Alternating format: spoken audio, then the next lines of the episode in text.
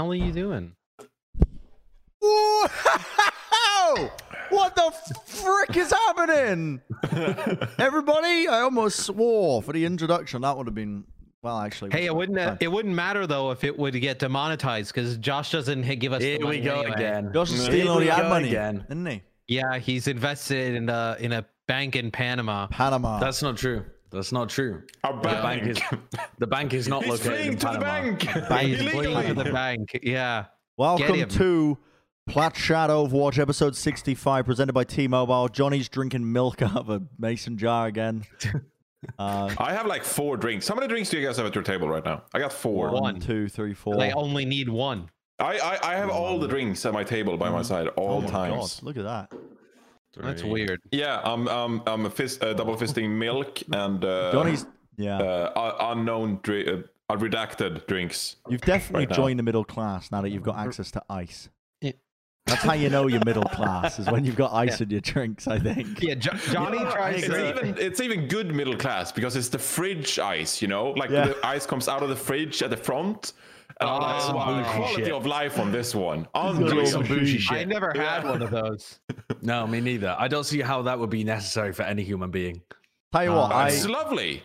It's what are you? It's what very do you mean? It's convenient, yeah. automatic ice. yeah, it's I- very But if don't convenient. water need- is in the fridge, isn't it already cold enough? Exactly. Why would you need ice in a drink? Wait, why do you have ice in the fridge? Water in the fridge. Why Wait, do you have water, in the fridge? is Ice in, in the, the freezer. Why the hell would you put ice in the in the Well, uh, fridge? for example, Okay, uh, so the reason is actually that because when you took like put the glass in the thing and like it drains water, what is it the does so thing? I at have a pretty- idea what you're talking about. So you can put the glass in, right? And it comes ice out of the fridge or the freezer to be correct, right?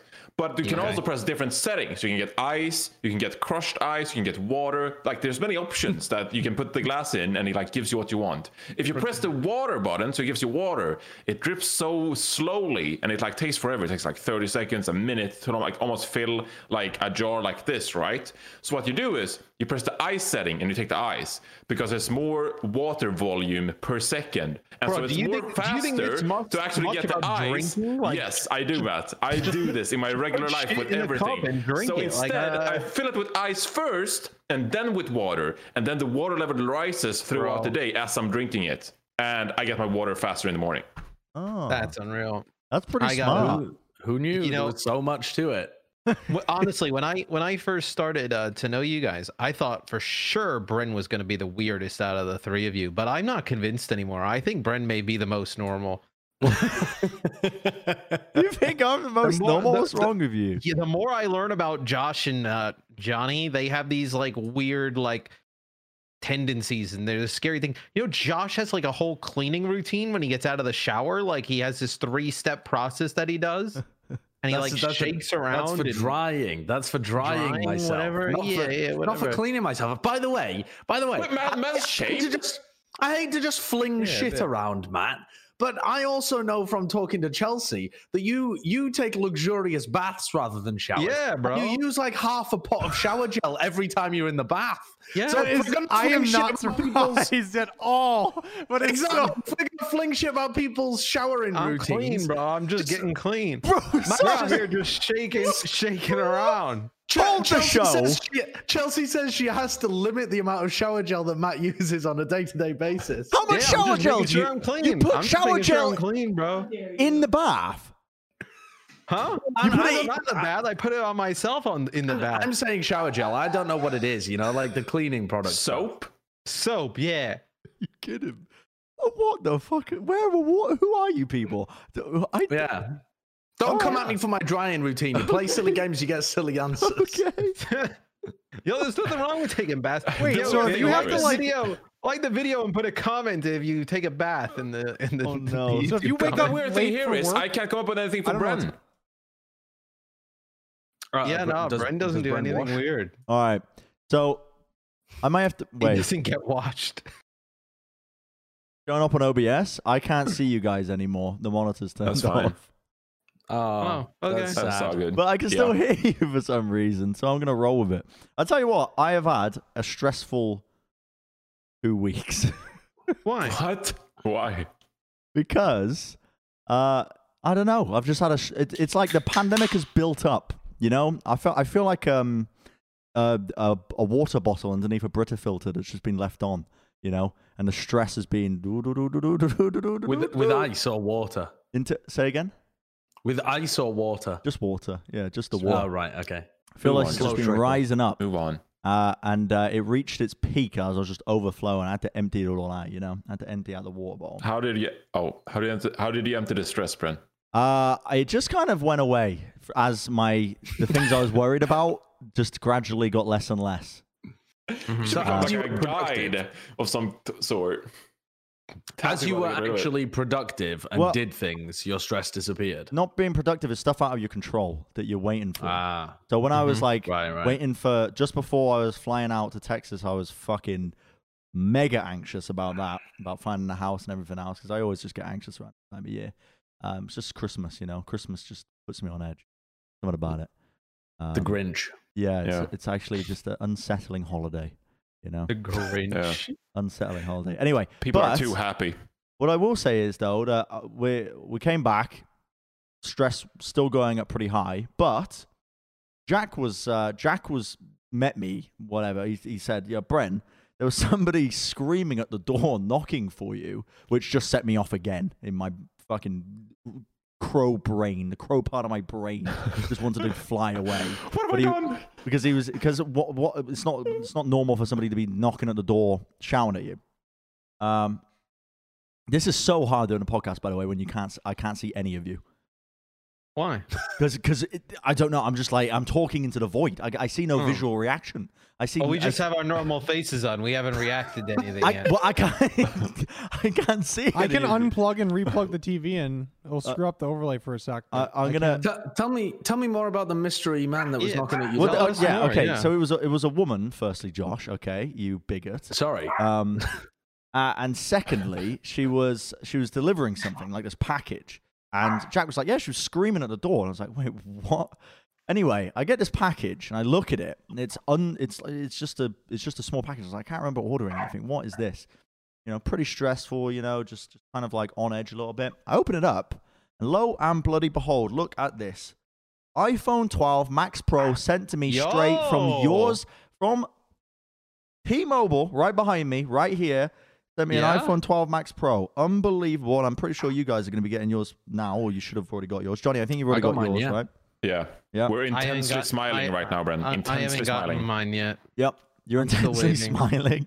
Yeah, with so teeth. This, this is, uh, yeah, a lovely little gift from T-Mobile. And that's why with 5G coverage in all 50 states, T-Mobile has America's largest 5G network. Didn't see that coming, did you? Slipped right in there. Just seamless transition like an oxbow lake cutting across.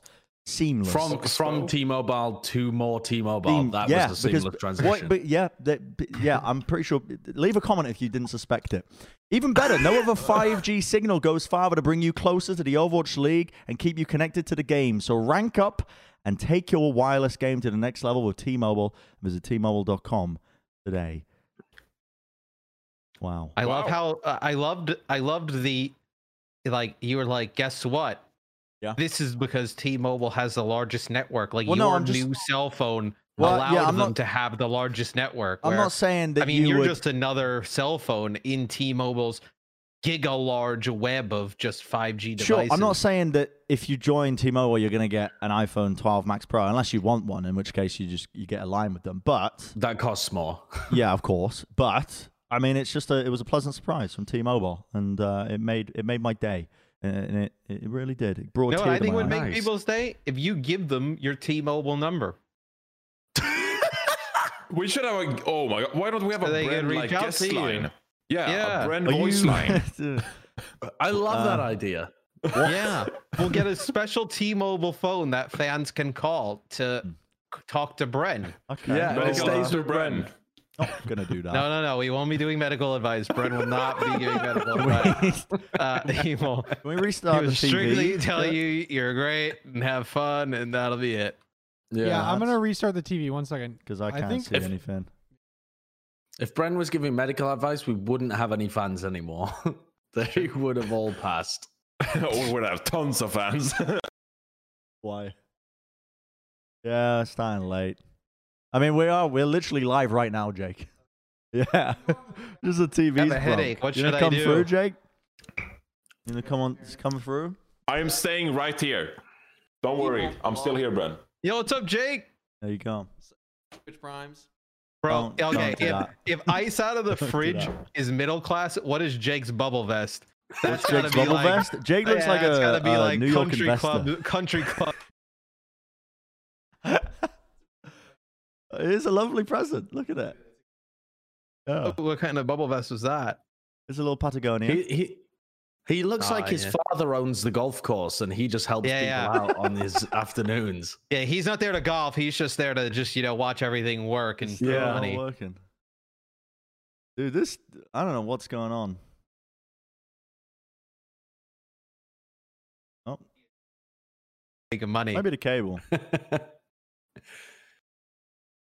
Yeah, he doesn't I've- golf I- there, just at the really private uh, resorts. Oh, you really? know? I've become a beautiful sunset. Yeah. I enjoy being a sunset.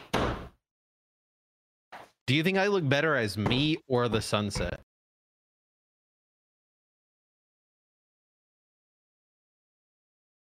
The show without mentioning want me to restart Overwatch a single been on all time where, pe- where people still carry on watching. Well, I mean, this is kind of what you would do, right? Like if the broadcast is going haywire, it's like, well, let me save my Overwatch stuff for when the broadcast works. You would just kind of devolve into chaos until that happens. I mean, seems- we didn't um, even know it wasn't working. We'd started with chaos. Hello, Hey, Brennan, we're back. um, we're back now. Should we just include this in the middle? Oh yeah, It's yeah. Some great- Uh, some great banter about Jake in the middle of that. We'll just we put might a not even timestamp have to like. uh, audio during it. I don't even know.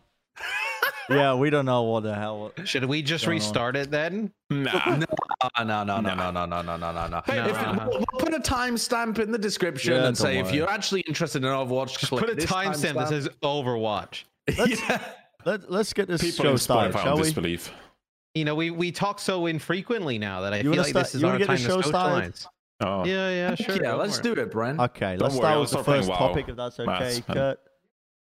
Florida Mayhem picking up OGE Slime and Checkmate. And we actually got to see a bit of their roster play as well in the Valiant uh, Winter Ball. So this is a roster that seems they, they've got a bright future. The potential doesn't seem to be met just yet in terms of their performance in the actual matches, but uh, I'm a big fan of a lot of these pickups, honestly. I, I, how much stock do you put in the matches that they played? I mean, uh, I think a reason the teams seem to be taking it quite seriously. Yeah, I mean, it's not gonna be it's not gonna be that indicative of like actual season performance for next year Right. because there's so much time. It's gonna be a different meta, etc., etc. But you can tell which, like, if a rookie plays in some show match in the off season and they're just pounding against owl players, you know they're legit, right? Like, Yeah. that is that's the big thing that I tend to take away from it is just how do they look? Like, Uh, do the styles match up? Do the players look like they're actually hitting shots? Do they look good? We threw out a lot of different places for uh, OGE, I guess, kind of throughout free agency, and Florida was never really one of them up until like the end here, where you know Fate obviously goes to Shanghai. Mhm. Uh, I really like this landing spot for OGE. I feel like it Mm-hmm. puts him in a position where he can succeed. Like he's not like the Yeah. star player of the team. Like he's just the the main tank that has to be a good main tank, right? Where I think where he's gone thus far, he's been asked to do a lot more than just be like the main tank. You know, like he went to Dallas. Obviously, he was like the face of their brand for a bit. Uh, I think you can say. Uh, he goes in a big trade over to the Gladiators. There's really big, like lofty expectations for him to play well because they obviously trade Decay for him. Uh, where I think here he can come in and just thing and has the right players around him and a coach who's a, an ex Overwatch League main tank uh, to kind of guide him through a lot of these things. So I actually really like this Mhm. landing spot for OGE. Yeah. Um, I think a lot of the time when we consider like teams for OGE, we always thought of like the dream scenario star lineup with all the big, you know, supporters and Seoul Dynasty, you know, Korea, Epic, Apex, New York Excelsior, Jonak, you know, but Florida Mayhem is a team that is still God bless them. They're still like up and coming, right? Because they had an incredible 2020 season where they greatly surpassed what they accomplished in 2018 and 2019. So they're still like a bit on the rise. And I feel like this is the perfect spot for OGE as well. Actually, like when me and Josh recorded that episode with Albert uh, this past week, you can see it here on the Plat Chat uh, YouTube channel.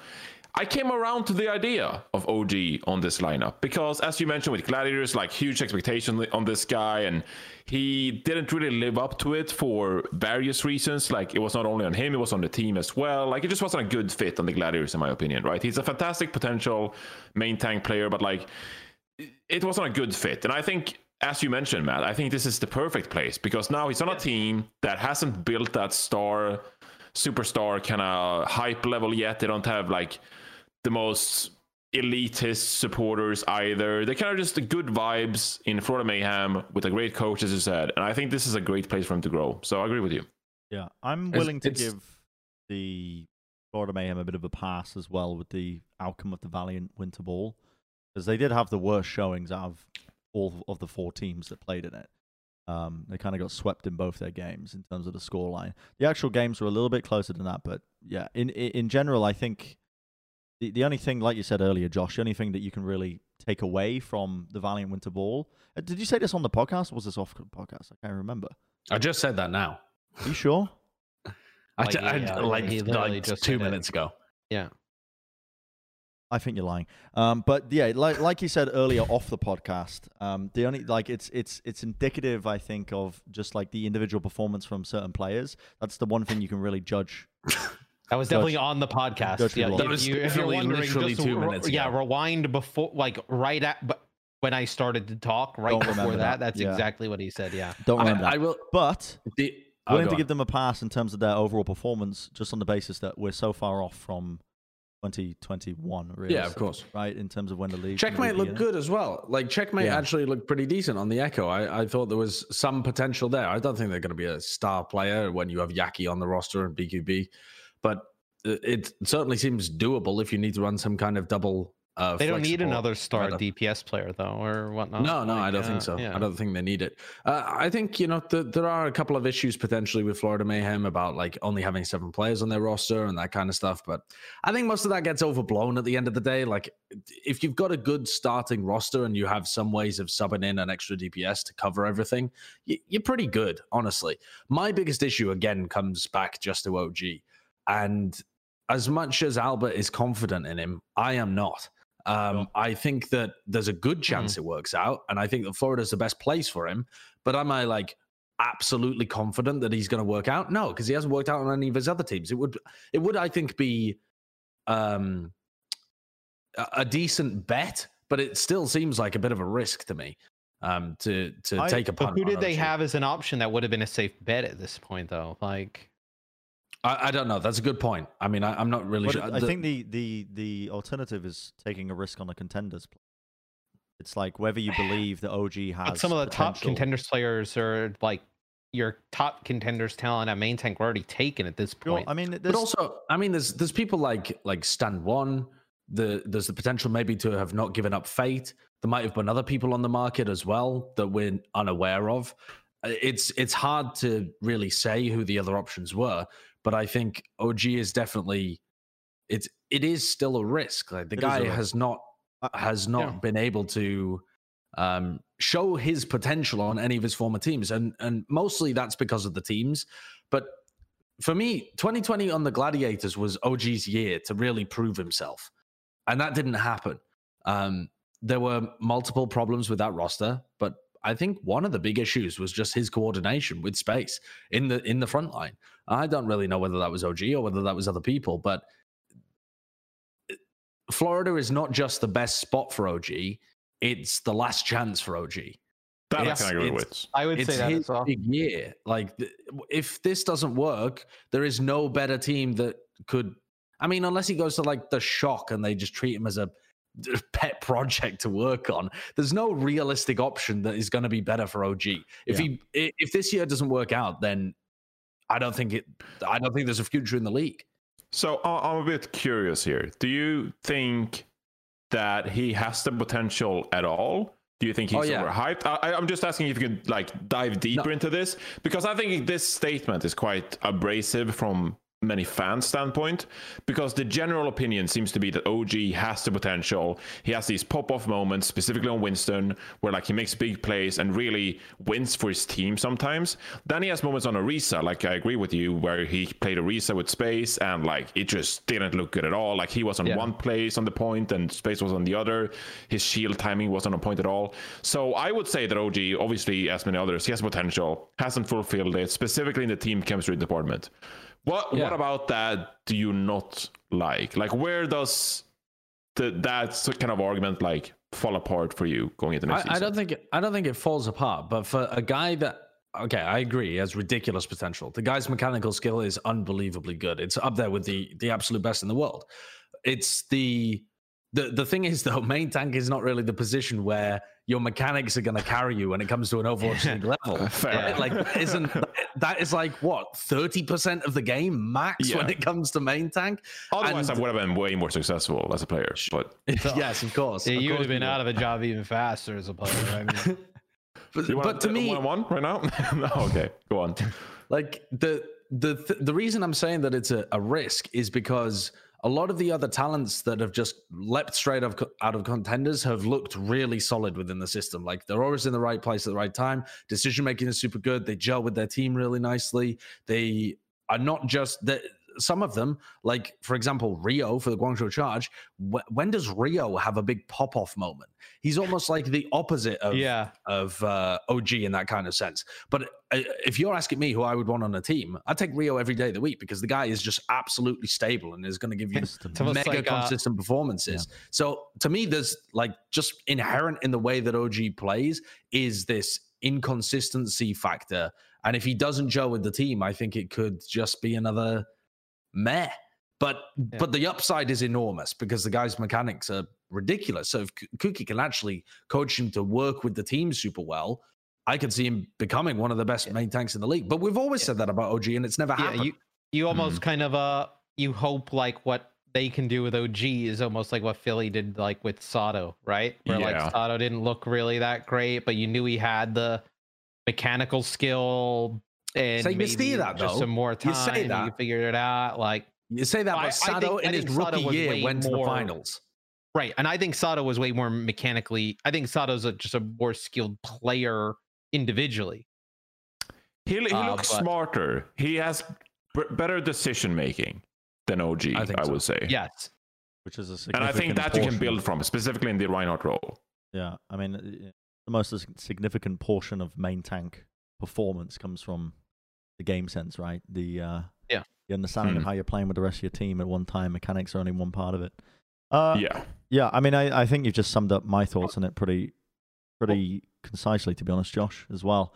I, th- I think that if there was a team to for OGE to prove himself on right now would be the Florida Mayhem. When you know that the coaching staff is solid, you've got a good state, you've got a good foundation of a team that's surrounding him. It should have been Gladiators. It wasn't. I mean, yeah. I- i- Is he going to be getting any more opportunities after this? If this year, like 2021, blows up, probably not. So Not on a top team, I would say. yeah, Like maybe someone will still take a punt on him, like a Boston or something. But I, I, I doubt a top team would take a punt on let's him uh, after let's move on to pass. three seasons in a row. Well, ho- uh, ho- we we- we didn't really talk. It's kind of crazy. Uh, what do we think of slime for this team? I mean, a good pickup, just a, Huge. Yeah. A I- I nice, mean, I think, uh, stable main uh, support pickup. Yeah, I mean, I thought Kris was definitely like a weakness for this team uh last year. Uh where, you know, Slime we didn't really get to see play because of all the craziness that happened with the Titans. Uh I feel like he could be like a huge veteran presence for this team that maybe he helps OGE progress as a player as well. Possibly. I mean, hasn't totally. OGE been surrounded by vets though for a long time? I mean, I, I, I, think it's just different I though just with see, a player who is like near the top of the Overwatch League is his Sure, yeah. position. I think I yeah. I, mean, I like I'd I be like. relying on Kuki more for more for that than I would Slime, to be honest. But Yeah.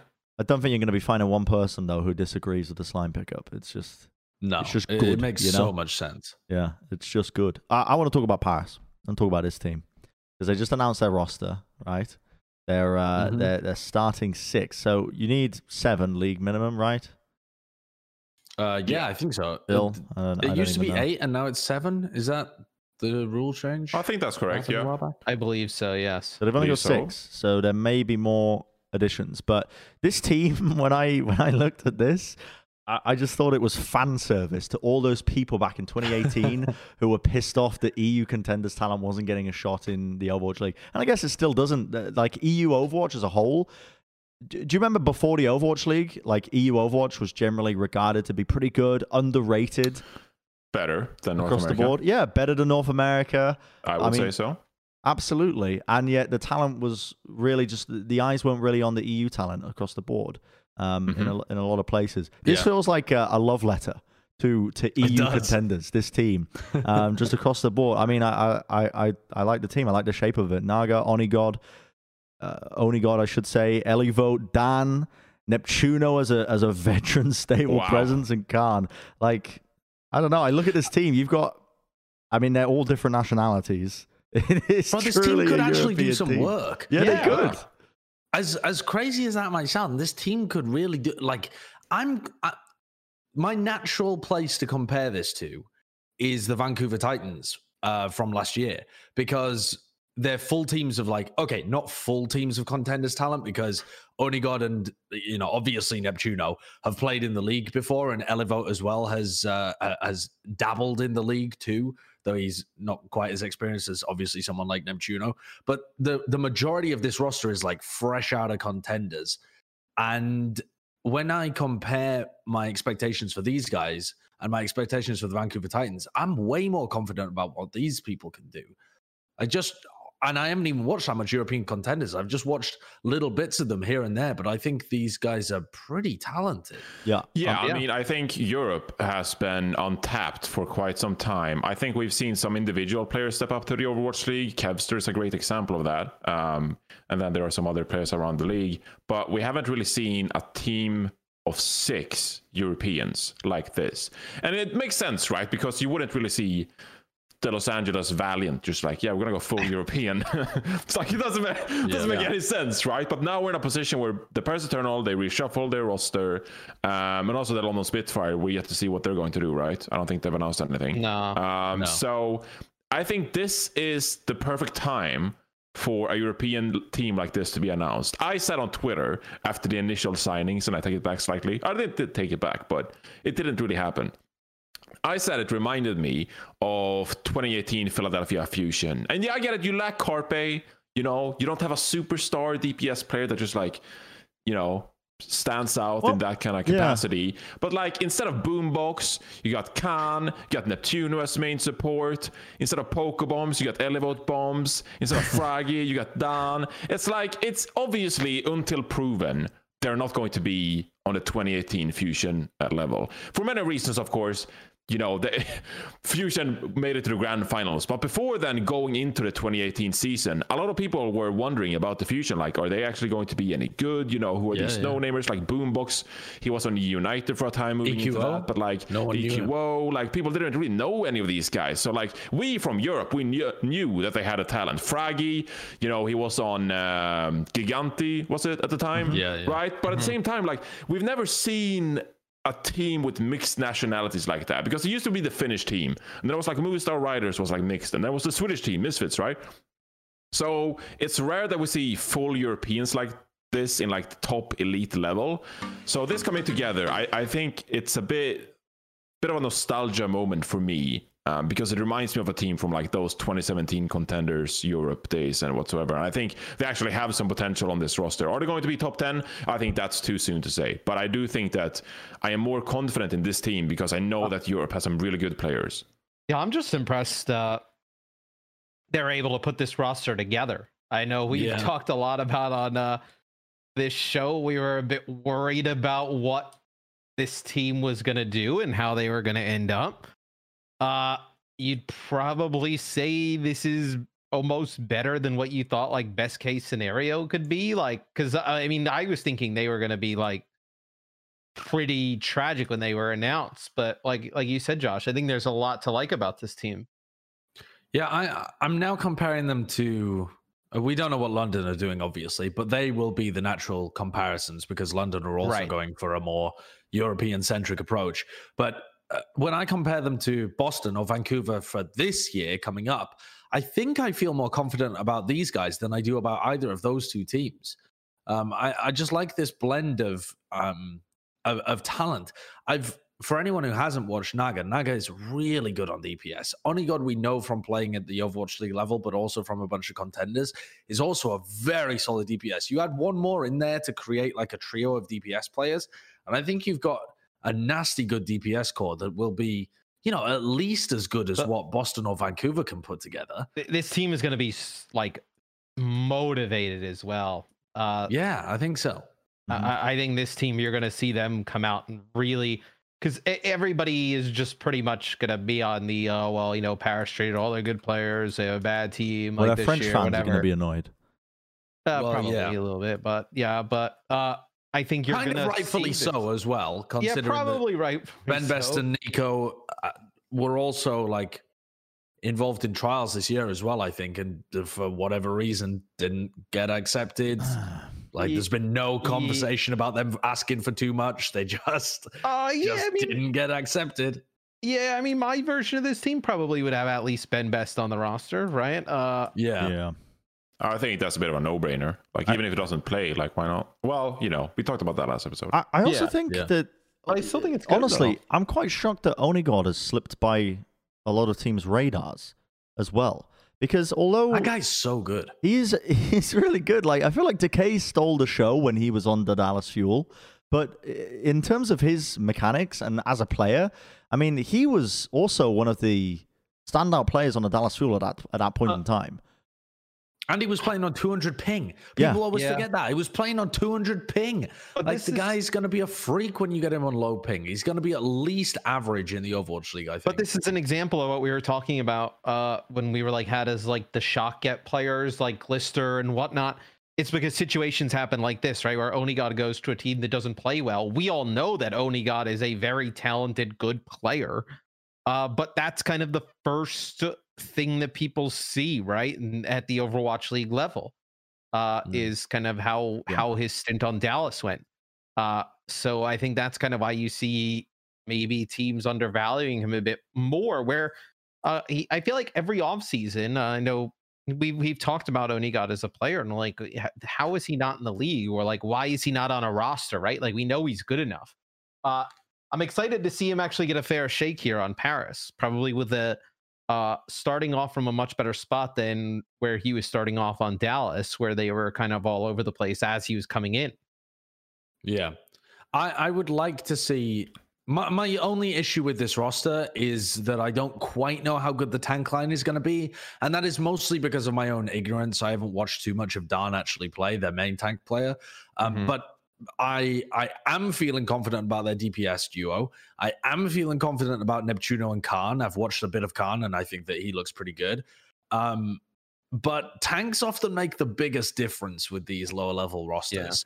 And so that's my only slight concern. Maybe it'll, maybe I won't be concerned if I watch more of their footage, but yeah, I'm not.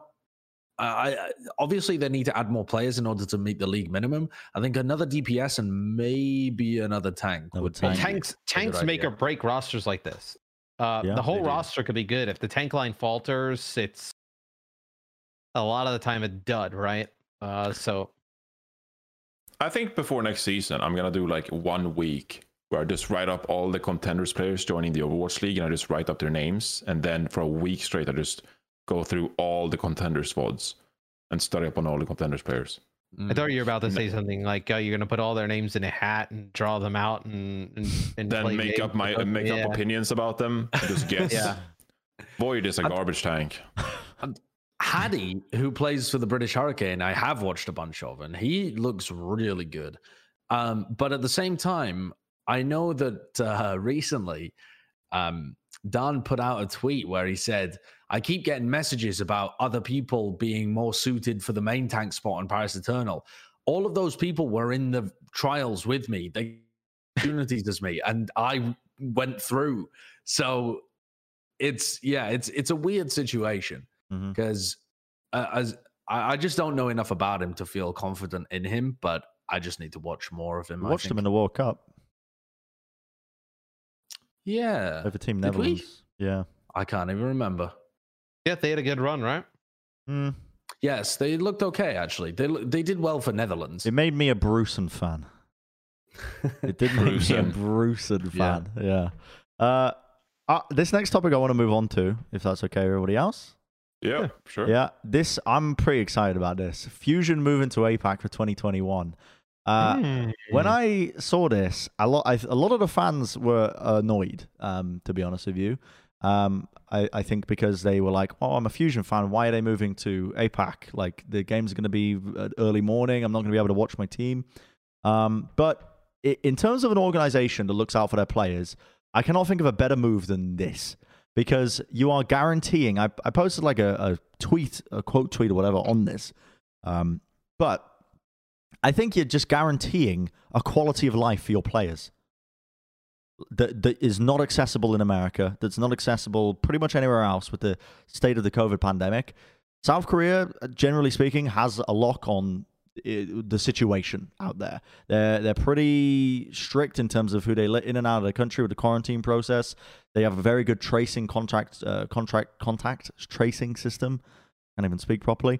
Contract tracing. They Con- trace down all of your contracts. contact take- take contact the tracing money. program. They're they're just they're just on the fucking ball when it comes to COVID, right?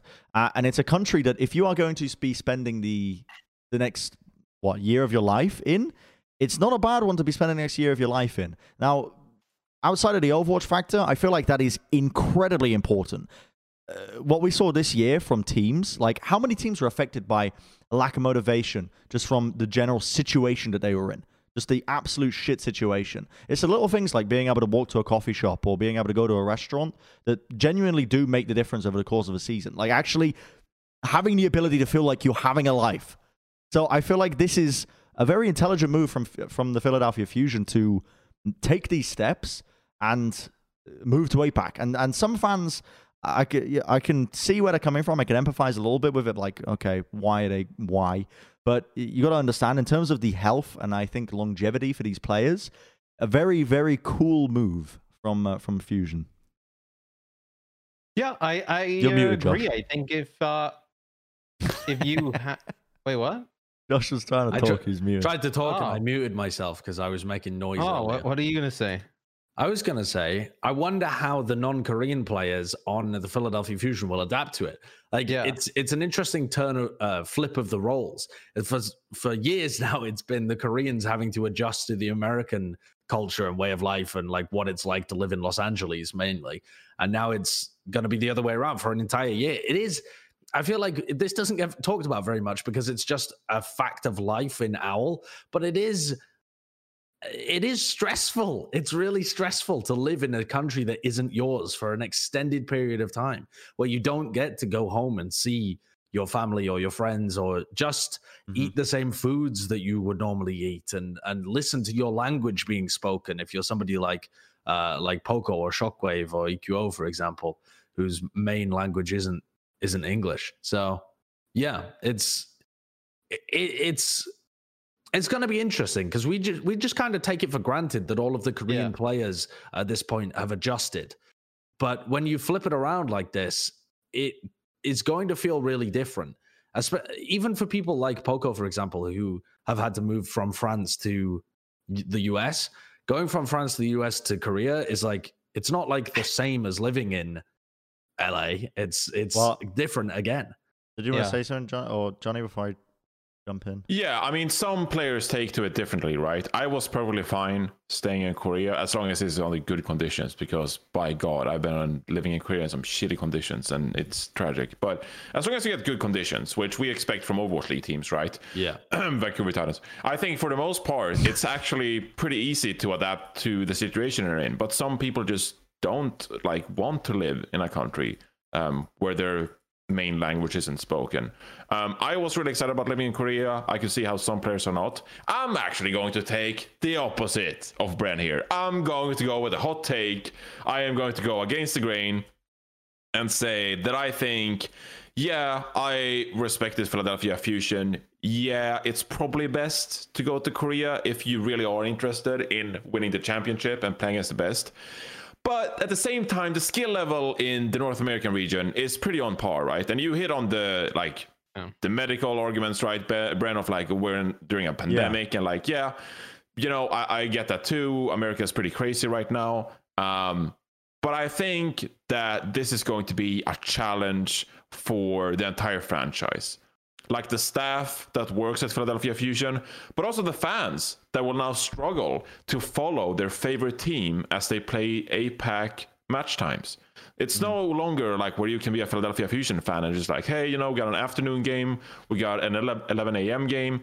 It's like, no, it's like in the middle of the night. And if you want to catch a match, you'll either have to stay up or you will have to watch it in the morning and you won't be able to like enjoy the action live. And I think it's going to be quite interesting to see how the fan base reacts after this, like after trying it out for a few months. I think that if you ask most people who actually are Philadelphia Fusion fans, they're like, oh, you know, it's not going to change. You know, I'm still. I'm still loyal to the Philadelphia Fusion as a team. They're my team. You know, I probably even live in Philadelphia. But still, I think a few months in, some of those fans might actually grow tired mm. of going through the process and they might actually like get interested in some other team. Worst case scenario not follow the overwatch league at all because they cannot watch their favorite team play because of the time zones issue. Yeah i mean a new york fan let us know what you did. Yeah it, it'll be obviously tough for the fans. I think if there's a an organization that's equipped to handle this type of change it probably is uh philly. Uh if I'm not mistaken, they do have uh, T1 staff uh, in Korea. Yep. Uh, so uh, they, I assume they already have uh, some infrastructure set up in terms of like practice facility and other different types of things for these players uh, when they arrive.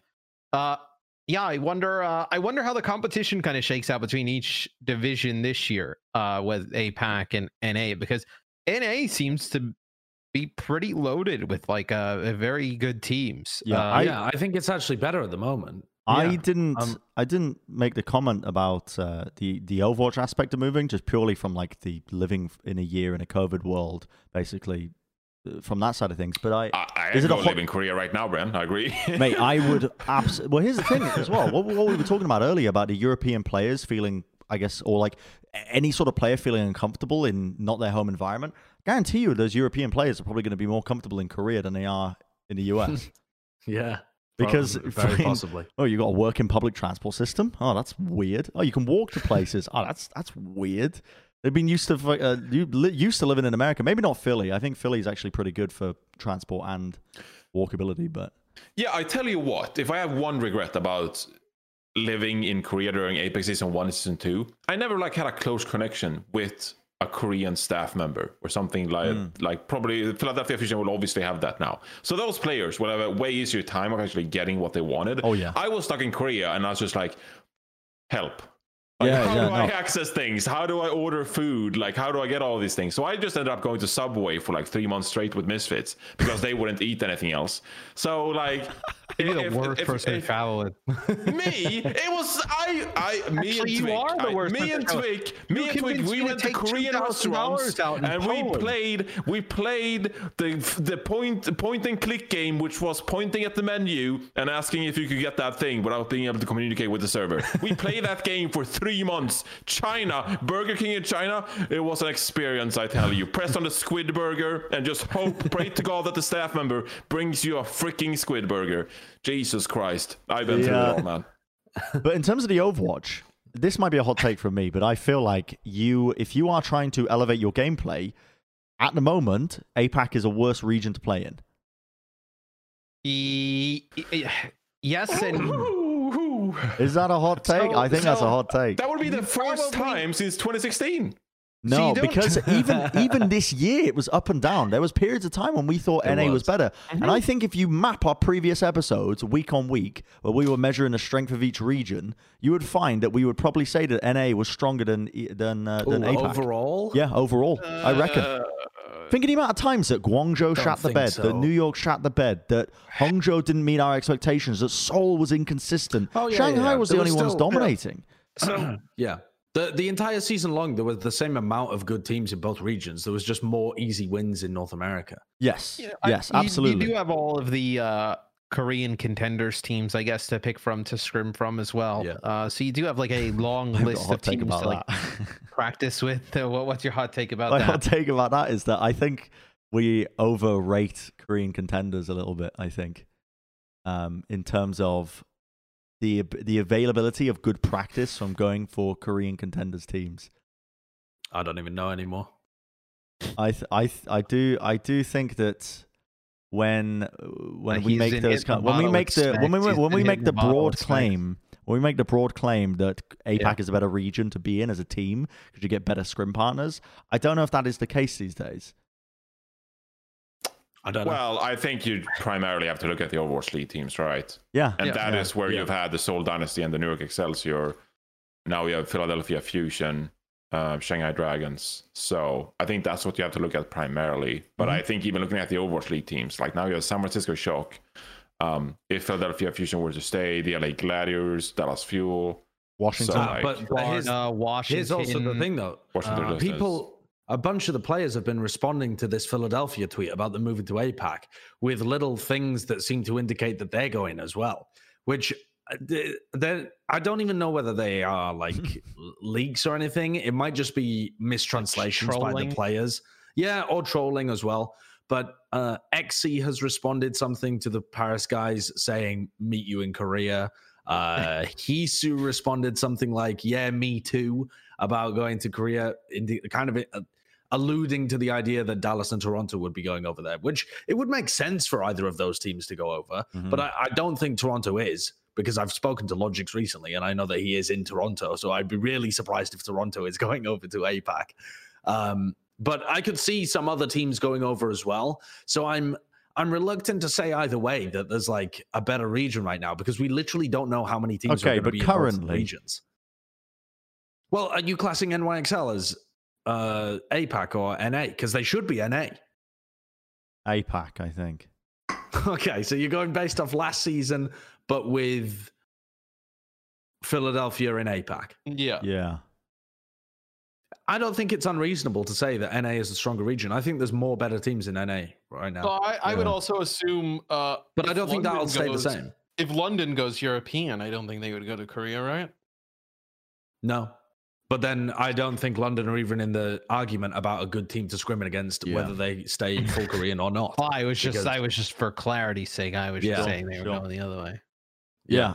I, I, I just I I don't know if if mate I I've really enjoyed Korea. Like if you told if you asked me where would I rather live, America or Korea, I would rather live in Korea. don't tempt me, Mm. Bren. Yeah, But I'll It- take it ju- tomorrow. Just off the bro, I've I've been so close so many times. Just that, yep, two week quarantine. Yeah, no worries, pal. I'll I'll be there. Don't you worry. You would Uh, leave Kurt? I mean, I would still do Plat Chat. I'd just be off old laptop. Kurt, you, And a you webcam come with, right? Kurt, you go.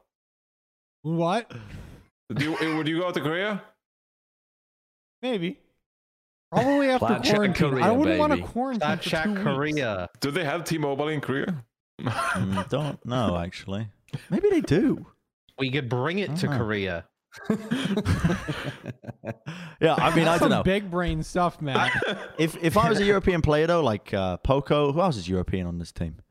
Shockwave. He's Danish. Shockwave, yeah. Like I, I would feel more comfortable in Korea than I would in, in America, honestly. Yeah. I mean, that's all like personal preference, I guess, though, right? Like, Sure, but, Yeah, but it in terms of like the, the, the Matt, similarities to there. European culture, I feel like Korea's got it, and it and it helps as well though. But they're, they're going to be mingling with their Korean teammates. They have appropriate staff, like Johnny was saying, like to help them with the process. It's not like, like Johnny when he was there to with Misfits or hey. Is this like a move to, it's all moved to Korea ad? Is this like Bro, a, I'm fucking down. I am so down, honestly. Let's do that it. country was amazing. I would absolutely be down. Uh, Yeah. No cap. No cap. Yeah. You want to talk about New York? Yeah, let's do it. Yeah. Okay. Uh, They've they've, slipped uh, under the radar.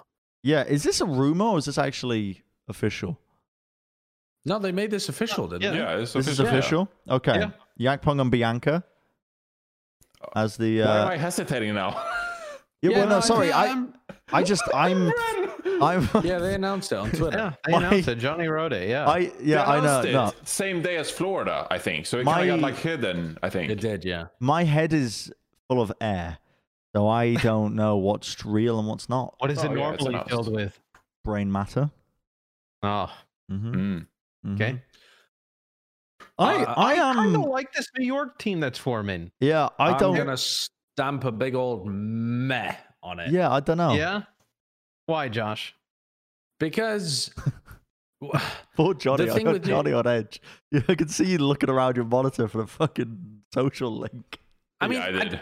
I don't hate anything that New York are doing right now. They had a team that wasn't performing over the course of three years eh, at the level that was expected of them. They wanted a title, they wanted a championship, they weren't delivered a championship. Okay, that's fine. Rebuild the team.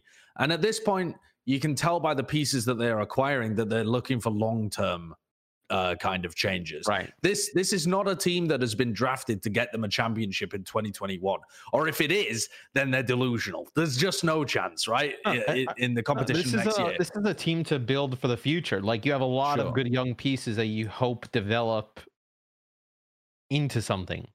And I mean, we're, you're saying a lot of young pieces, but I mean, we're talking about. There was the Knock the rumor about go. Yeah, there was the rumor about uh, Feather being signed as well. But I mean, at the moment, there's there's no rookies that have actually been signed to the team. They've got Bianca back on, skin. someone that they hadn't actually gotten much use out of, and then Yakpung, somebody that was pretty poor the last time he played, but has been Oh doing well in contenders. God, this guy's shield management was the most horrible thing I've Oh, ever seen was. in my life. He was. Uh, I mean, remember Yakpung on uh, I'm what, not Toronto, right?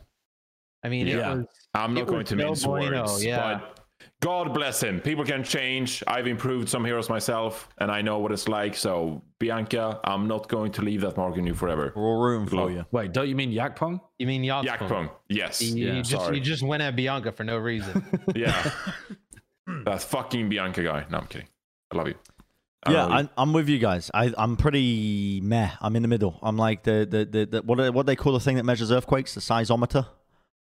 Yeah, a It's not- seismic scale. The, Size. si- the seismometer. Yeah, what is it's it not called? moving. Who's picture is that? Is that Bianca's picture?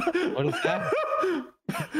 That's cute. There you go. Bianca, Super cute. Look at it. Yeah, look at that. Wow. little beans. All right, I'm a It's a s- Bianca fan. Uh, I, I think though, like this team can remain competitive and like rebuild kind of at the same time though. Like I think that's kind Mm. of your goal if you're New York. Like not like totally blow like blow it up to the point that you can't compete uh at least for like playoffs next year and like uh you know play teams pretty tight. Uh you you put yourself in a position to do that. I just don't I mean, think you put all yourself in a teams made the playoffs this year from APAC. So Oh, if your goal let's is to make playoffs, it. you can do you can make playoffs. But are they gonna are they gonna be in the like top half? Of, ah, well, are they playing in APAC or are they playing an NA? I'm assuming they're gonna play I'm going to APAC assume APAC, yeah. Because they're, assume APAC is up. Yeah, because it's a full Korean roster and they played in APAC last year.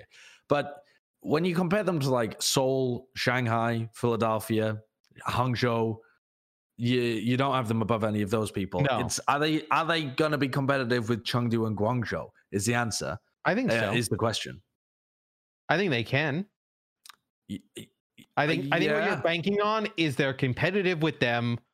Hangzhou doesn't kind of live up to the promise and that they can kind of be somewhere where they were last year in like the three to four range, right? I mean, they're definitely going to be lower than they were last year. I think. I, I just don't think there's any chance that Yep. they're not because APAC has essentially replaced London with Philadelphia. So Right. you're going down a spot no matter what, probably. Um, and looking at the way that this roster is constructed, you're. I don't know. I- Depending on who the final two pieces are, they might be on paper the weakest team in APAC at the moment. Yeah. But I it could also go that way as well. Yeah. God Almighty, that is. Do you, An I outcome I mean, wasn't do you ready guys for. agree? I think it's pretty possible. Like, It's possible. I'm not convinced by Guangzhou's roster either right now. Like, I think it's No. okay, but Yeah. um, God, that's a it's world. it's hard to know It's when they don't have a full roster. But Wow. yeah, it's it's gonna be tough for New York to stay competitive. I think Yeah. they're gonna feel like another London this year. No, I'm not, I would not say another London. Slightly better. I'm not at a point where I'm comfortable making assumptions or guesses, but this, I mean, I, it's rough. It's rough. The APAC region is conden- uh, con- um, is condensed, right word? No, it's dense with a lot of great teams for the Mm. most part. To be tough. I admire what they're trying to do, but I think a lot of fans will be upset that they didn't stay with the original roster.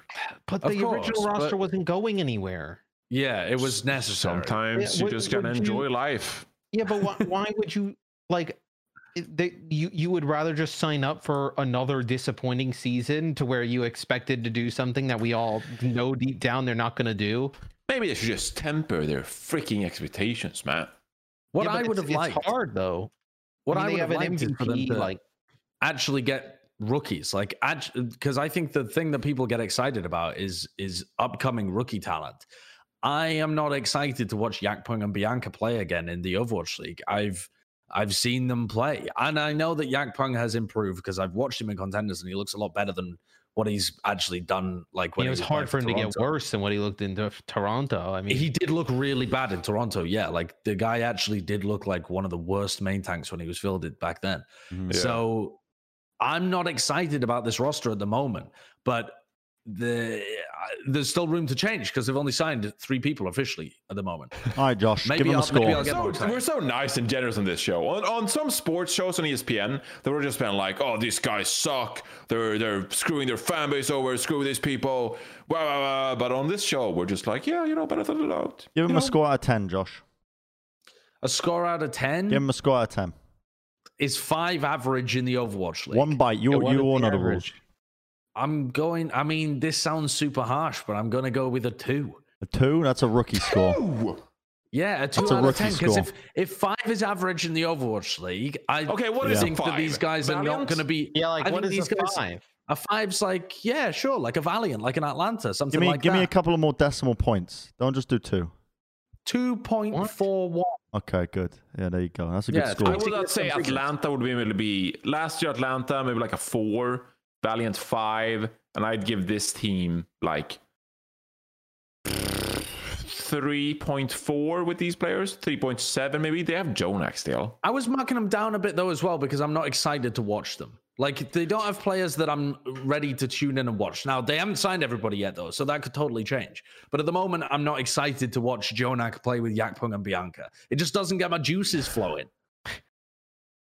Juices. Anyway, I was gonna say something uh, moving on. Moving on to the uh, to our next topic. Jjanu and Ryu Jae Hong talking retirement. Now, in here we've got Ryu Jae Hong considering retirement, but it's actually Ryu Jae Hong considering unretiring. And then Jjanu, Yeah. Jjanu considering retirement, but Ryu Jae Hong considering unretiring. No, no, no, no. Wait, no, no, no, no. Yes, Yeah, Jay Why Yes. do you say that? Yeah, so because Jae-Hong- Ryu Jae Hong was on his stream yeah, getting pissed drunk, you know, just enjoying life, and as we all do, Hmm. sometimes we've all been there, drunk as shit. I can go pro again.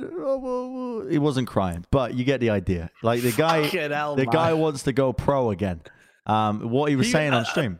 The clip I saw, he was just pretty happy. Why have you made it seem like he Yeah, I was don't know. just why- because when I drink, I get depressed. So alcoholic, just spooning ice cream into his mouth? yeah, when I, you know, when when I get when I get drunk, I start thinking about my wasted potential as a youth. You're just hardcore projecting. I am projecting. Yeah, sorry, sorry, Ryu Jae Hong. Sorry, Ryu Hong. Yeah, he's he is considering. I'm retiring though. He wants to play in a pro team again. Um, and Jjanu was recently saying that he is considering retirement because he, I believe, has not been getting any options whatsoever. Um, Yeah. Or the, the the options have been not what he wanted. Uh, both of these. I love this bullet point. He got more drunk and started dancing to weeb music. Yeah. yes, how The- all retirements go, drunk on a, a stream, dancing to music. yeah, we've all been there. I'm telling you now, we've all been there. Uh, I wish I Jjanu- could be there more often. Let's let's start with Jjanu as opposed to Ryu Hong here because it's the first one in the list. This would be so unfortunate if Jjanu ended up retiring and wasn't playing in the Overwatch League next year. Um, hmm but I mean, we've said in a previous episode, like the off tank position is actually pretty hotly contested these days. And like in terms of teams that Jjanu could go to, is there one that needs an off tank player that is aspiring for a top spot? Seoul Dynasty. Oh, I keep yeah. saying it every single week. Please, for fuck's sake, sign an off tank Soul. If you guys genuinely field Marvel next year, I'm going to mold out of existence. I will cease to be if you keep fielding Marvel forever on off tank and don't have him as like a backup to gesture. I'm going to lose my shit. Yeah, uh, I think that I, that makes a lot of sense. Uh, why we haven't seen that yet, I'm not sure. Uh, but I mean, y- you at least need a, a an off tank on the roster, right? I mean, you don't have Michelle anymore. Yeah, Uh, they have they with have two U on a two way 2U, contract. So I guess yeah. I mean, they, They do got- have got, one, um, but I think he was a Zarya player though, for the most part. Was that? Uh, was that he's wrong? played he's played a bunch of stuff. yeah, Oh, right. He seems pretty capable at a bunch of different stuff, but I Mm. mean, Jjanu's just such a natural fit that there must be some major reason why, because it just makes so much sense from the outside. What about New York upgrading from Bianca? yeah, I would be more excited. I mean, if they're, they're gonna rebuild, I mean, you don't really need Jjanu, right? Hmm, I don't know. Anyway, I mean, uh, give Jjanu a home. I feel like there's not much more that needs to be said other than this. It would be Well, no, incredibly I- I upsetting. would- sorry, I would like to take a moment to just say, imagine, just for a moment, pause and think about how fucked that previous Vancouver Titans roster got. Oh my lord. Haksal retired. SeoMinSoo on some kind of crazed redemption arc, actually, is one of the only players Yeah. that has managed Yeah, to, Slime. to, to come back based of this.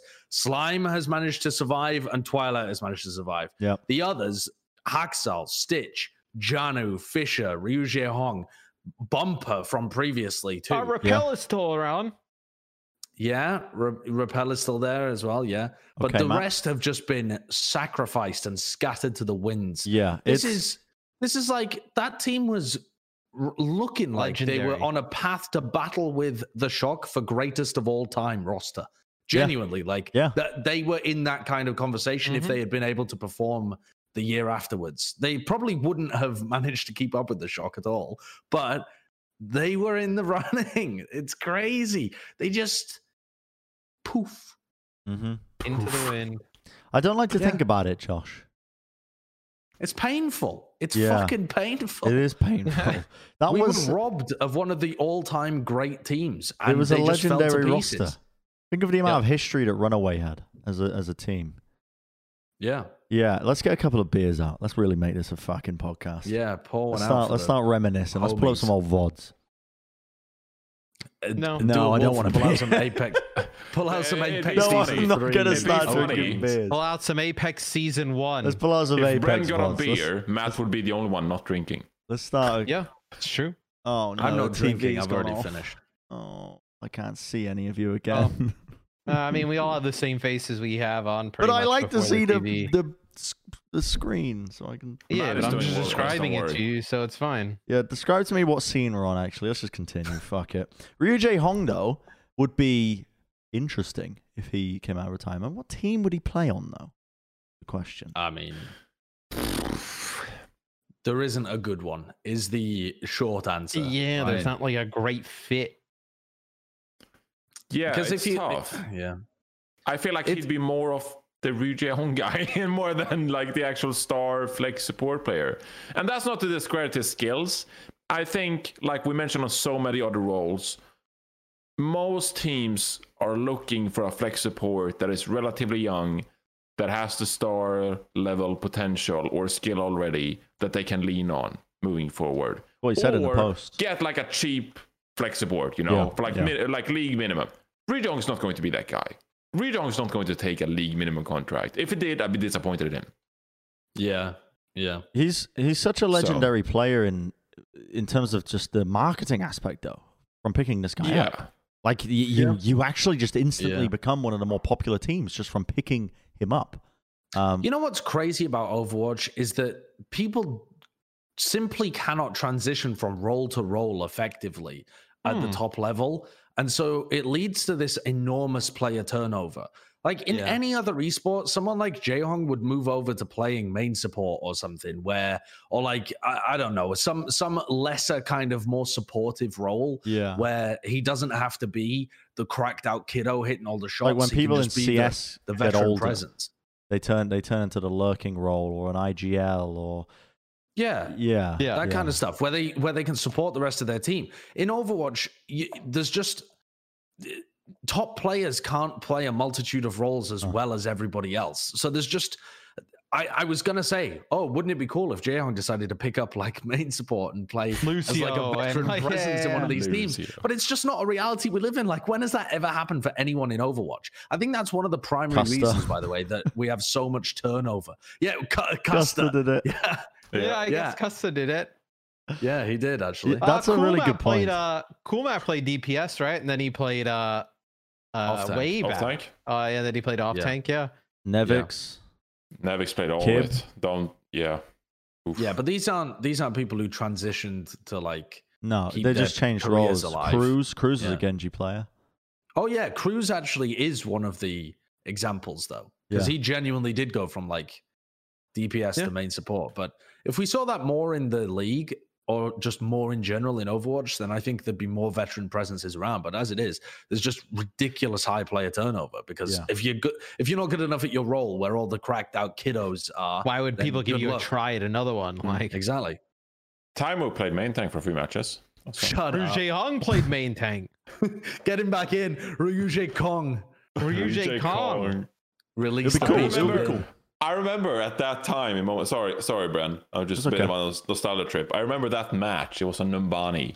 Uh, yeah, I think it was in 2018. Yeah, and Matt got the question from Mitch, and Matt had the job of deducting between two anonymous stat cards whether who was Miro and who was Ryujehong, and Matt picked correctly because Miro had more primal rage efficiency, while Ryujehong had the better overall stats in eliminations, final blows, and deaths.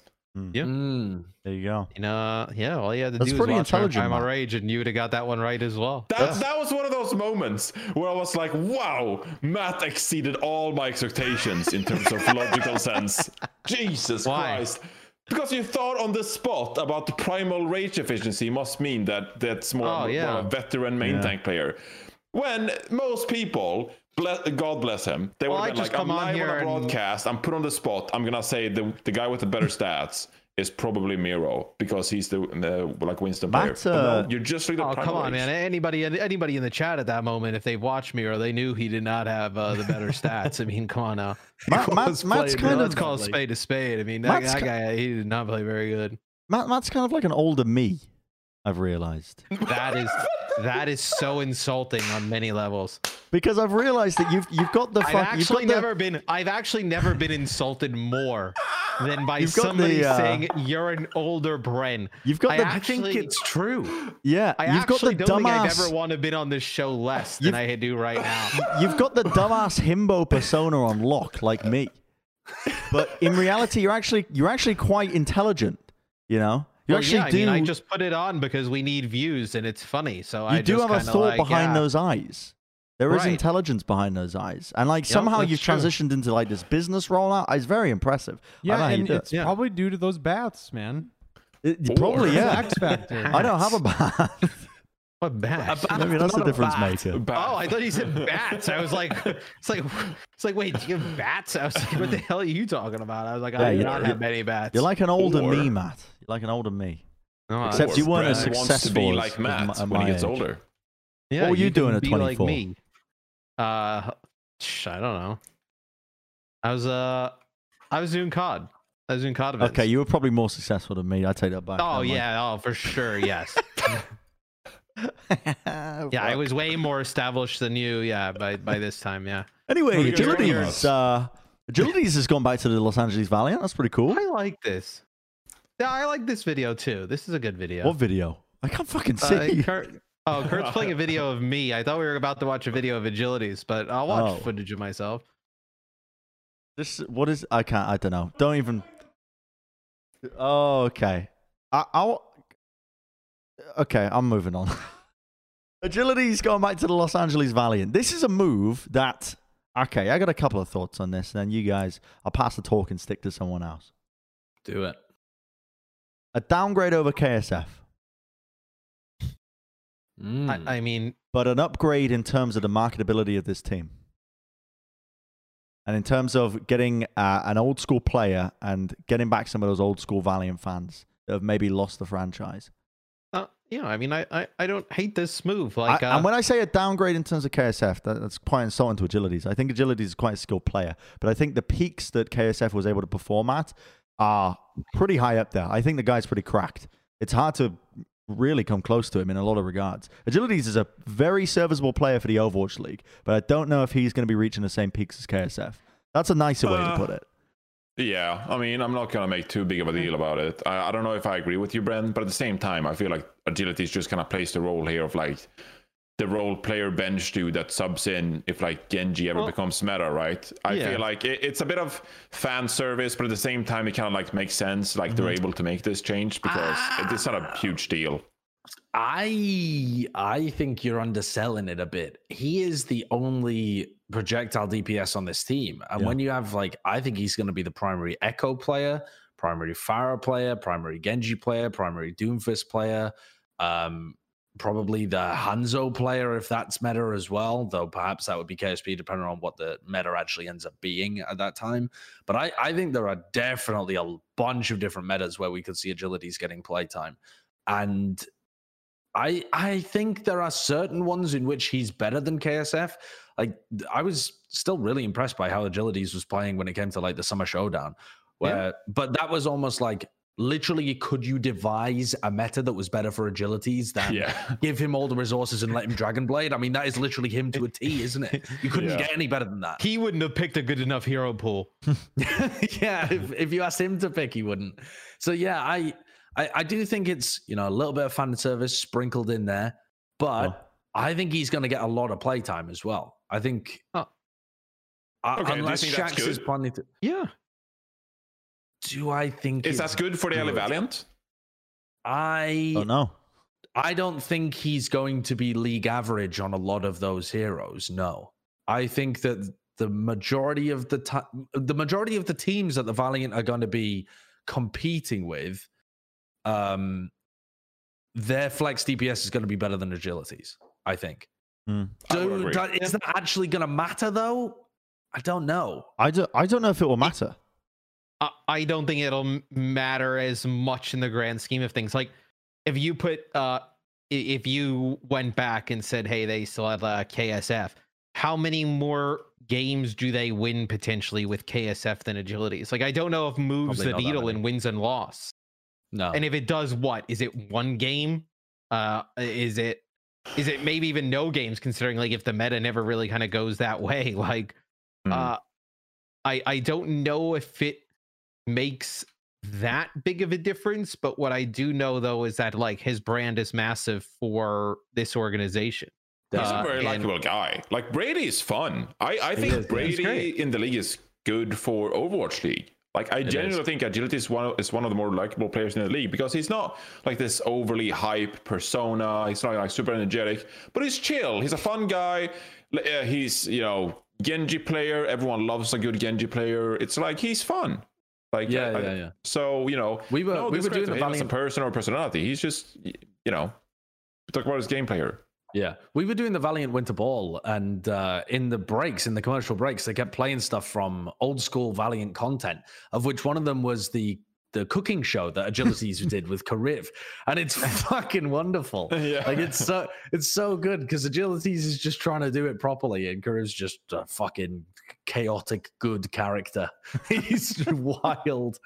So yeah, He I, lives to consume I'm- food. I like this move overall. Yeah. I don't think he's the most skilled player in that like pack of teams that the Valiant's going to be competing with, but I don't think it's going to make too much difference. And he's just a good dude that's Yeah. pretty skilled at the game, and he has a big fan base. I yeah. I I'm yeah. Hmm. I'm pleased for him. I'm pleased that he's still in the league. Quite like him. Quite like. I'm happy for Valiant fans as well. After Yeah. multiple years where you lose Custa, you lose space, you lose Kariv, like you, you finally uh, you lose agilities, you finally get like somebody back. Uh Yeah, yeah. Uh, also, we didn't talk about Adam when he first joined the Valiant. That's a good but point. now that we're on the the topic, uh, they've picked up Adam too. He's a, an off-tank player that uh, previously played in Oceanic um, contenders, and he's yeah he he looks decent. I don't know how good he is. I don't watch Oceanic contenders. I honestly I never have watched Oceanic contenders because it's not been a competitive region at any point. Honestly, um, but That's a uh, lie. from the small amount you you that we watched, it early on. I watched it early on when we weren't sure. Yeah, I watched a lot of it like in 2017, 2018, but n- not since then. But from the little that we saw in the Valiant Winter Ball, he seems all right. Like I didn't really notice that much. Didn't notice him play particular. Didn't notice him like hard feeding. He got caught out of position a, a number of times, but it wasn't anything. Wasn't anything insane. I'm sorry. if you guys laughing. watch, um, sorry, go on, bro. I, I'm sorry for laughing. I'm just this fucking. These last five minutes have been so It- just chaos. Did- chaos. you guys are having a great discussion, and our TV is just becoming sentient. Like I swear, like the What? TV has been saying HDMI is disconnected, but going up in OBS just audio is coming through, and then the screensaver on the TV comes up. Friend's like, okay, I'm gonna. No, no, the- but the screensaver, I've never seen it before, by the way. never seen this fucking screensaver before. It's a clock moving around slowly. I'm like, what the fuck? So I get this, I get the remote, I press down, and suddenly it's working again. I can see you all. I, and yeah, anyway, sorry. Yeah. Is that the TLC TV we got from Hex in 2018? yes. Oh, It needs to be wasn't even working back then. It was needs to be replaced. functioning back then. Yeah. Yeah. Wow. It needs to be replaced. Sorry, sorry for laughing at the the, the conversation topic. Very serious. Uh, no, it's not really that serious. Uh, I, you know, this is one of those times. If you watch Platchat Valorant, you can go to youtube.com, uh, Platchat Valorant. Good podcast. Check it out. This is one of those times where you just kind of like, you just put faith into packing 10, Ganba, and Yeah. Hunter. And you just trust them. You're just like, okay, Yeah. Adam, you're good. Nice. Good luck. You just gotta you trust the process. with it. believe. Although Yep. Having said that, I mean the the, the Valiant do very thorough uh, t- trialing processes for their players, but they, they have missed on a, lo- a couple of the players they picked up, like that they thought were high value. They they weren't really keeping up with a lot of the rest of the league. But uh, yeah, it, we'll, we'll we'll have to wait and see with with Adam as an individual. I think. Uh, let's talk about a sister team a little bit. It was, is it a sister team? I suppose it is. Same region, same city. The LA Gladiators, uh, because they won the the Valiant Winter Ball. Mm. Um, th- uh, very, very impressed with the, with the Gladiators coming out of this tournament. This They is this is the best look that the Gladiators have, have, have looked like in their entirety of an existence of an organization. Uh, they look very strong. They look primed and ready to finally break into the upper section of teams when uh, when league play kicks off again. So I didn't watch the matches. What the hell are you guys talking about? Okay, so the, these four teams played a tournament against Yeah. each other, a show match tournament, right? It was the Valiant, the Gladiators, the Mayhem, and Atlanta Reign. Oh, yes, I saw your outfits. That was about it. Yeah, exactly. So it's pretty similar to the Shanghai Masters tournament that just happened with all of the Chinese organizations over in Asia too. Yeah. Um, and these show matches they often happen in the off season of the Overwatch League, and teams take them relatively seriously, like a like a scrim. You know, you're you're you're playing, you're trying to win, but you're you know you might not have had the most the best preparation you might still not quite have figured out what the best uh, team comps to run in the meta are that kind of stuff but what you can notice are people that fit within a team structure really well and individual players that pop off and the gladiators just all across the board their coordination was wonderful like from the way that uh muse was syncing up with with kevster was really really good the individual talent of Kevster and Birdring and Mirror actually when he was put in Yep. to play the uh, the Echo, all really good. The backline and the way that they had already started to integrate skewed into it as like their they they were running skewed on Brig at times as well, so that they had uh like Zen Brig in the backline with Shu skewed, and then Moth would come in to play some Brig and some Mercy and some uh, Lucio as well. I think. Um, it, it just looked like a clean system where everyone was coordinated with some really good players. Uh, I mean, you could not ask for more if you're a Gladiators fan Did uh, you- this early on in the offseason. Uh, I don't know if you guys had the opportunity to talk to any of these teams, but did you get a sense of like how much they've been practicing already? Like, uh, have they started anything towards like? No, we're not sure. I don't know. Okay, Didn't Moth tweet that he only had one scrim with the team or something? I'll look on Moth's Twitter right now. I'm pretty sure I tweeted about this. I- i- If that is the case, that is very impressive. I mean, the other, the rest of the team might have been scrimming for longer, but the coordination was definitely there, which you could tell was lacking from some of the other, some other, uh, some of the other teams. Uh, definitely willing to give a pass to pretty much every team involved if they didn't live up to expectations. I'll say I want to see. Uh, I hope this becomes more of a thing in the off seasons where the teams host uh, it, it would be nice to even see like uh, I, I don't want to say this was like not like incredibly serious, but something like more of a larger like uh tournament uh put on by one of the teams in the off season. Yeah, it'd be really cool. I think it's just good to I'd see like more it. Overwatch, right? And I think uh the like you you kind of get a sense of what the rookies are coming into the year. You kind of get a little bit of a rivalry early on. I would love for this to become more like the norm, you know? Yeah, I mean, for, in terms of rookies, like for the Gladiators, I was mad impressed with how good Muse looked. I I, I knew that he'd be pretty good because he was pretty good in contenders, or rather, he was really good in contenders. So you know he's at least going to be pretty good in Owl. But he immediately came in and he looks uh, mechanically skilled. He was well coordinated with the team. He wasn't just um, trying to make big plays all the time. He was just actually playing where the team needed him at, at all times, and he just yeah, it, it was just flowing really nicely. I, I, I, was- love that. I think when he's going to Overwatch be team has good damn flow. good. Mm-hmm. Yeah. It's nothing better. On the other side better. as well for the Atlanta Reign, Pelican is a freak. Oh yeah. I mean, he's been fantastic in contenders, and whenever his DPS partner proper becomes available as well, which I think might be next year or it might even be the year after. But that that guy's nutty too. Um, he's immediately going to be one of the best uh, rookie talents available. But Mhm. Pelican was light. He was probably the best individual player that I saw in this tournament. Wow. That that I think they He did good. Reign make it to the final. I think right. It was Reign Gladiators in the final. I think. Believe and, so. uh, yeah. Believe so. Pelican looked like a crackhead in all of the games that I watched. I didn't watch them all, but in all of the games that I watched, he looked fantastic. But but is that enough to change the Atlanta Reign going into It next definitely season? Definitely gave me higher hopes, honestly, for the Atlanta Reign. I'm not kidding. It, it like I, I I don't think there was anyone lower on the Atlanta Reign than me. Um, but it gave me much higher Josh hopes. was pretty low. I was pretty low on them, yeah. But, yeah, but no, I was lower. I was lower. I think Bren was disastrously low. He was in I the was disa- I was at disaster levels of this team. I was like blow it up levels. But I, I actually I felt like there was some potential with this team. Um, Pelican maybe skewed my my vision for this team, like where my expectations were where they should be set. But uh, I think I definitely don't. Previously, I thought they were going to be at the bottom, you know, with with some of the worst teams in their region. But th- this looks like a team that, with time, absolutely could compete with the middle of the pack. I, I think they will compete with the middle of the pack. I mean, Yeah. the I thought they would be at the bottom of the middle of the pack, you know, just underneath Valiant, Houston, Florida, Toronto, those kind of teams. But I don't know, man. I think it might just be this meta because this meta is so maybe. so easy for DPS players to have a large impact on the game because it's not shields everywhere. Everyone was playing basically the the ball sigma kind of compositions where the, it's minimal shielding.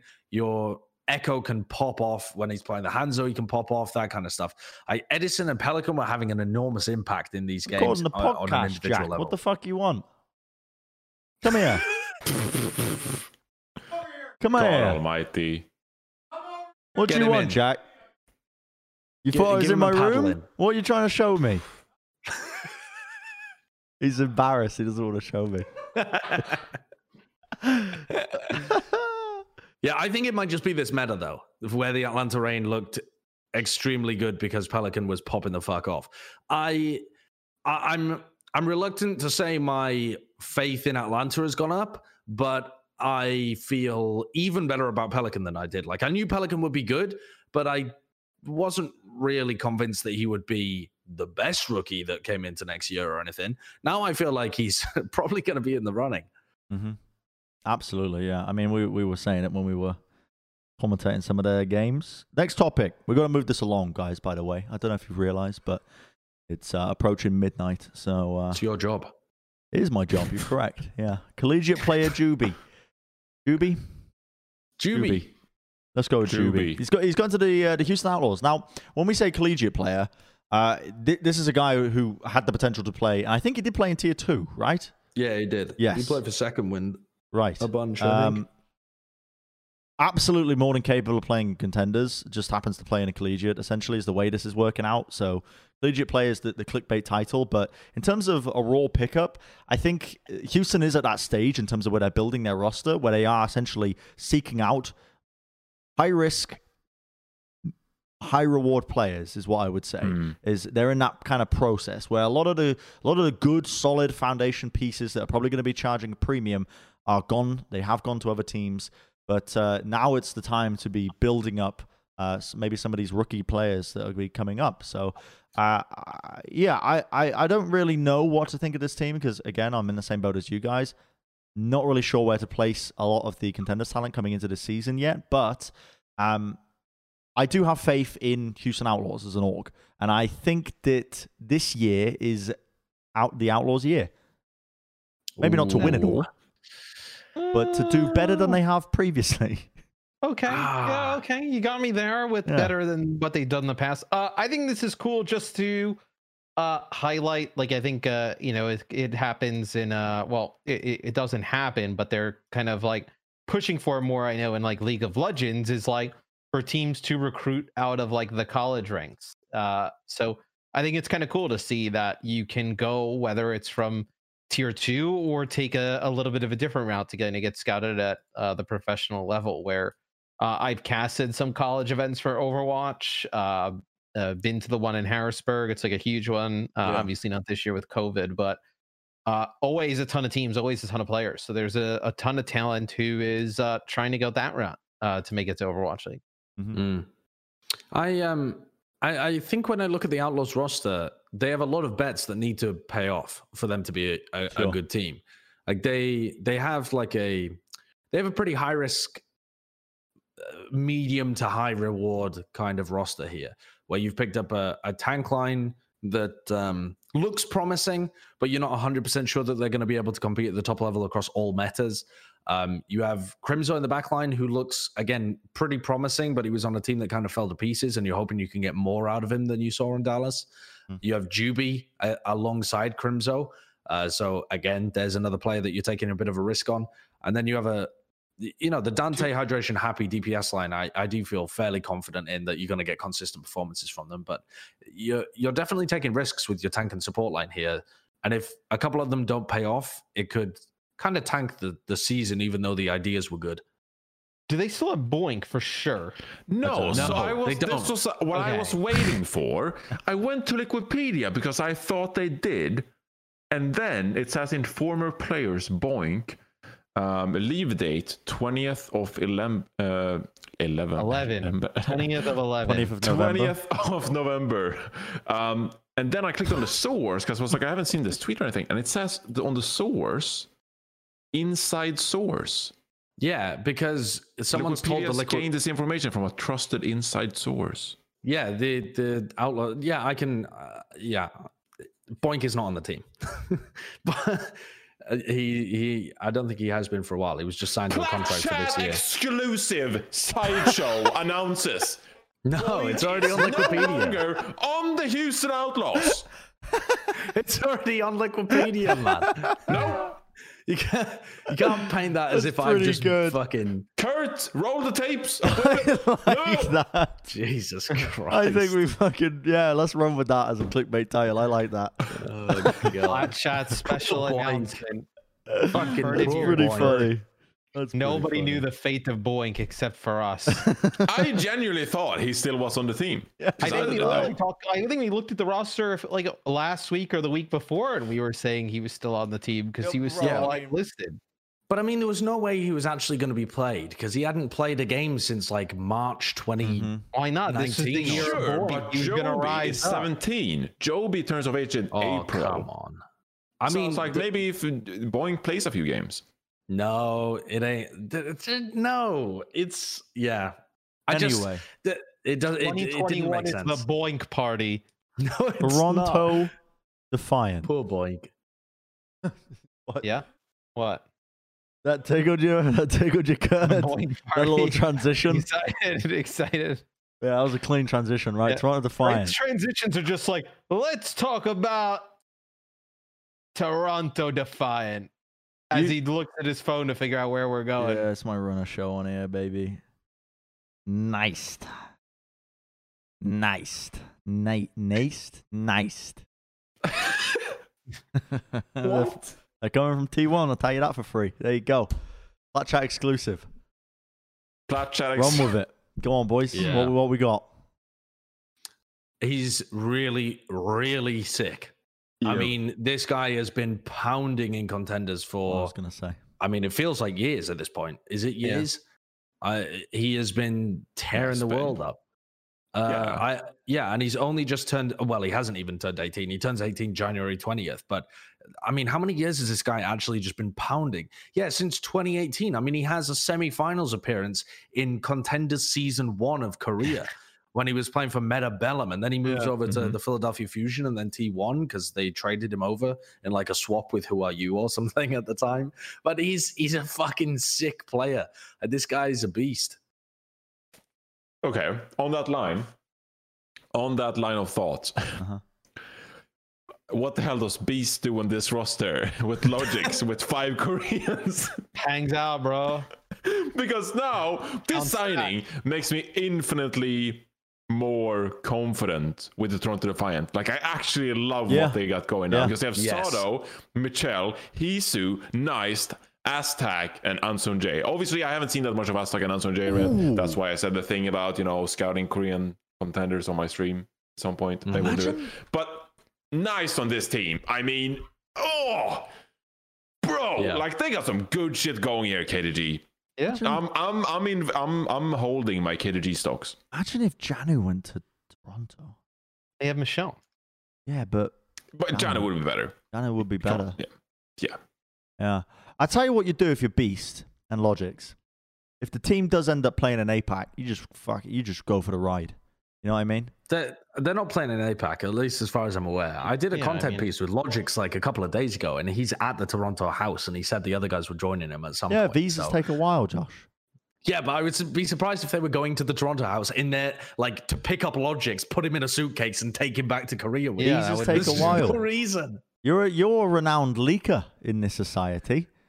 They know that they What do know you to be careful around you. Oh right, right. They were just trying to throw me off the Right. They're They're scent. trying to throw you a bit of a red herring. Just chuck it in there, you know? Did you do the content piece for like Toronto or like? No, for the Overwatch League. It'll come out at some point on the Overwatch League channel. So go and subscribe and like and you know other stuff to them too. Um, yeah, I'm. I didn't ask him too much actually about what their plans are for integrating with the rest of the with, with the rest of Toronto. Um, but I think I, I I think I think specializing makes it. Why? Hello, why are you showing this on stream?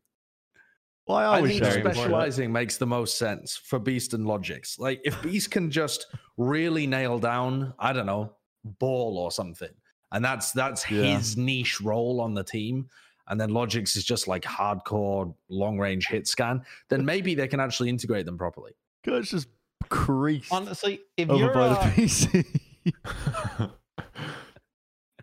If you're, I looked uh, them in a top I, hat. I'm listening to you, Matt. Don't worry. yeah, Go on, yeah, Matt, yeah. yeah. If you're a, uh what do you call it? If you're a Logix and even Beast, like, does it even matter if you play that much? You're probably just happy to be on a team that looks like it can I like think it does matter. win. Yeah.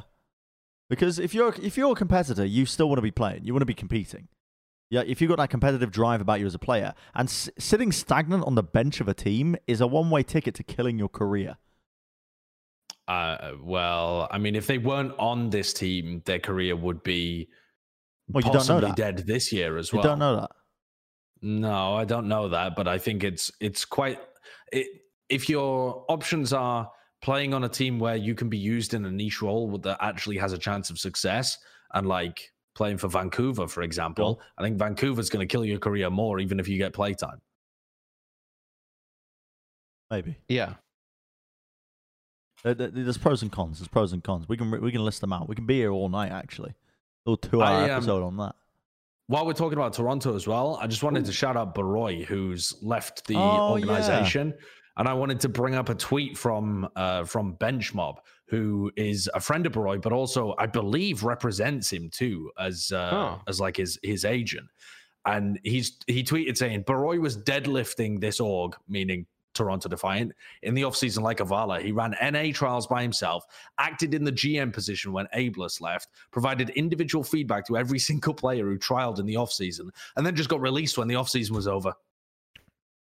That's fucking brutal. Yeah, that is It fucking is- brutal. brutal. But I look, we had this conversation one Platinum episode, and we don't know for sure. So this is obviously speculation, not making us uh, like I am making assumptions, I guess. But like, it seemed like there was a change of direction within this org mid throughout the season. Yes. Sure, The off season, you mean? in the off season. Sorry, yeah.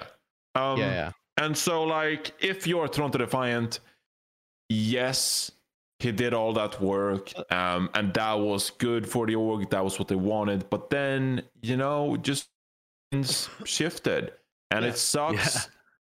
Is it really that cold of the org? Like, do you do, do you? This, It, this it really also sucks. Don't get me wrong, it Yeah. sucks. But like, Toronto Defiant were in a position where they probably changed direction. I'm just assuming that they're like going full Korean at this point with what they have currently. Well, Um, except they're not full Korean, are they? Because they've got no, Beast they and aren't. Yeah. But like, I don't see Beast and Logix getting as much playtime as you say. The way the way it looks in terms of the timeline, I agree with you, Johnny. It looks like at the beginning there was some sort of incentive to build like a Western team. There were the rumors that they were building a Western super team.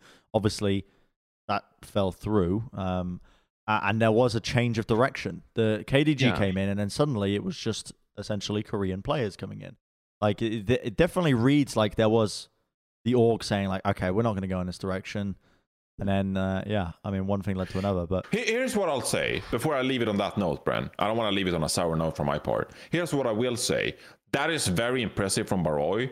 And I think other teams should actually like look into the work he did this season if that is something they need for themselves. I don't want this tweet to be directed as like, hey, that was really shit of Toronto Defiant. And let's leave it at that. Instead, let's rephrase the message.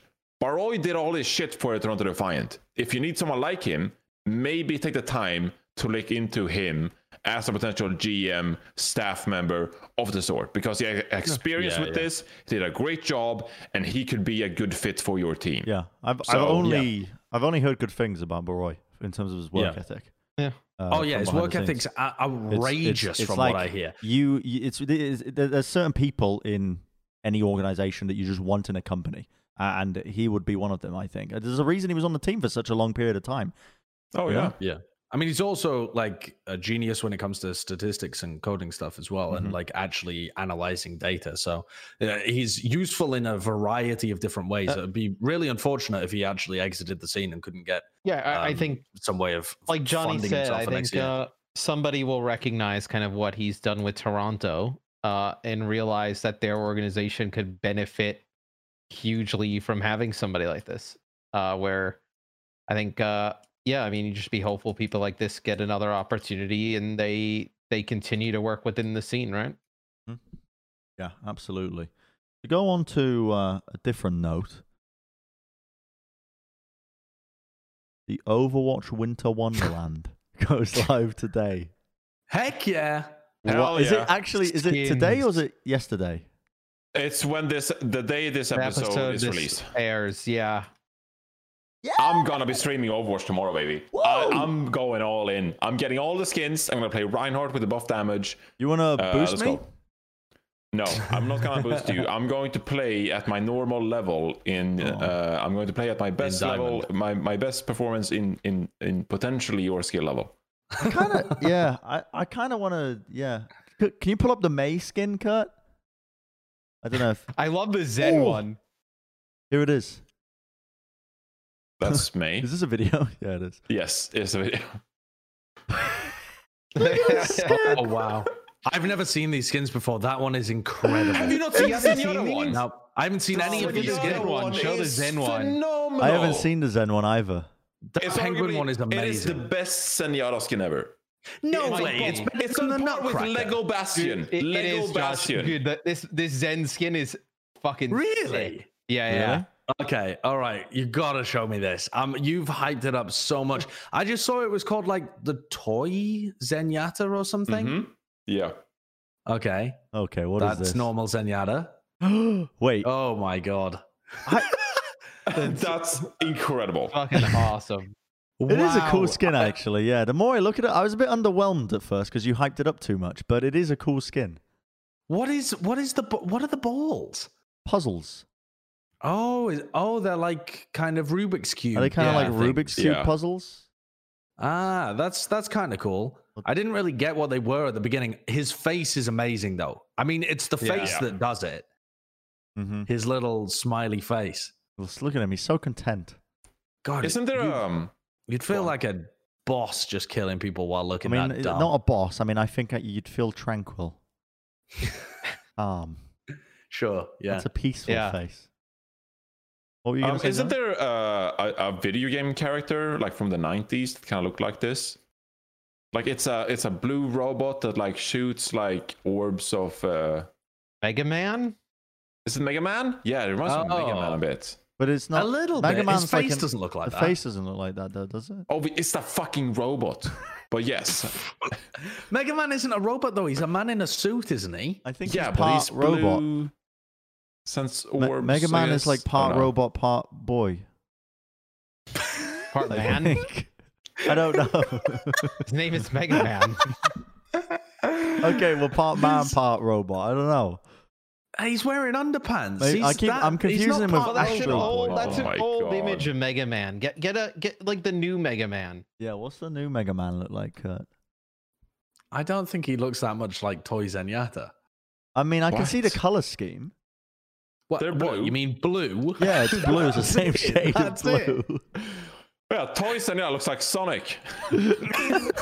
Oh, there you go. Yeah, that's new Yeah, Mega Man. bro, that is not half robot. He is a He's half small boy wearing underpants over the top of his clothes. No, he's and half he's robot. just Dude, his arms his arm is a cannon. Yeah, it's okay. half He robot. might have he might have robot arms and legs, but his torso is definitely squishy and human. I I was obsessed with Mega Man as a kid. He had this like red uh little dog who like was a robo dog that used to go around with him and they used to just fuck shit up. They were awesome. Uh, uh, What's did it you- called? Hugo? No, I think he was called Robo Dog. I, I pretty sure that's his name. Robo Dog. Yeah, What? I'm pretty Why were you was like obsessed dog. with? Why were you obsessed with Mega Mega Man? Because these games are awesome. Oh, okay. That is Mega a Man weird games are awesome. thing that I didn't expect to come out of your mouth.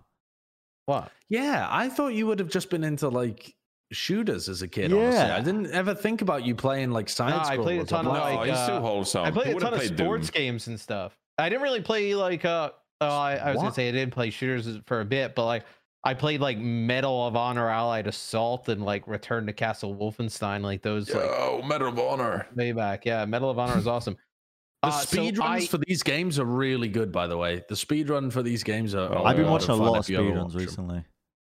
Yeah, I've been watching uh, speed run Sekiro. content is elite. Sekiro Oh look, speedrun. there was a little dog. Oh, it's a Yeah. dog. Oh yeah. And Why uh, you had different like gaming uh, podcast. you had like different like gun attachments and stuff. It was like super sick. Oh dude, he's blowing these places up. God, he's Mm. owning.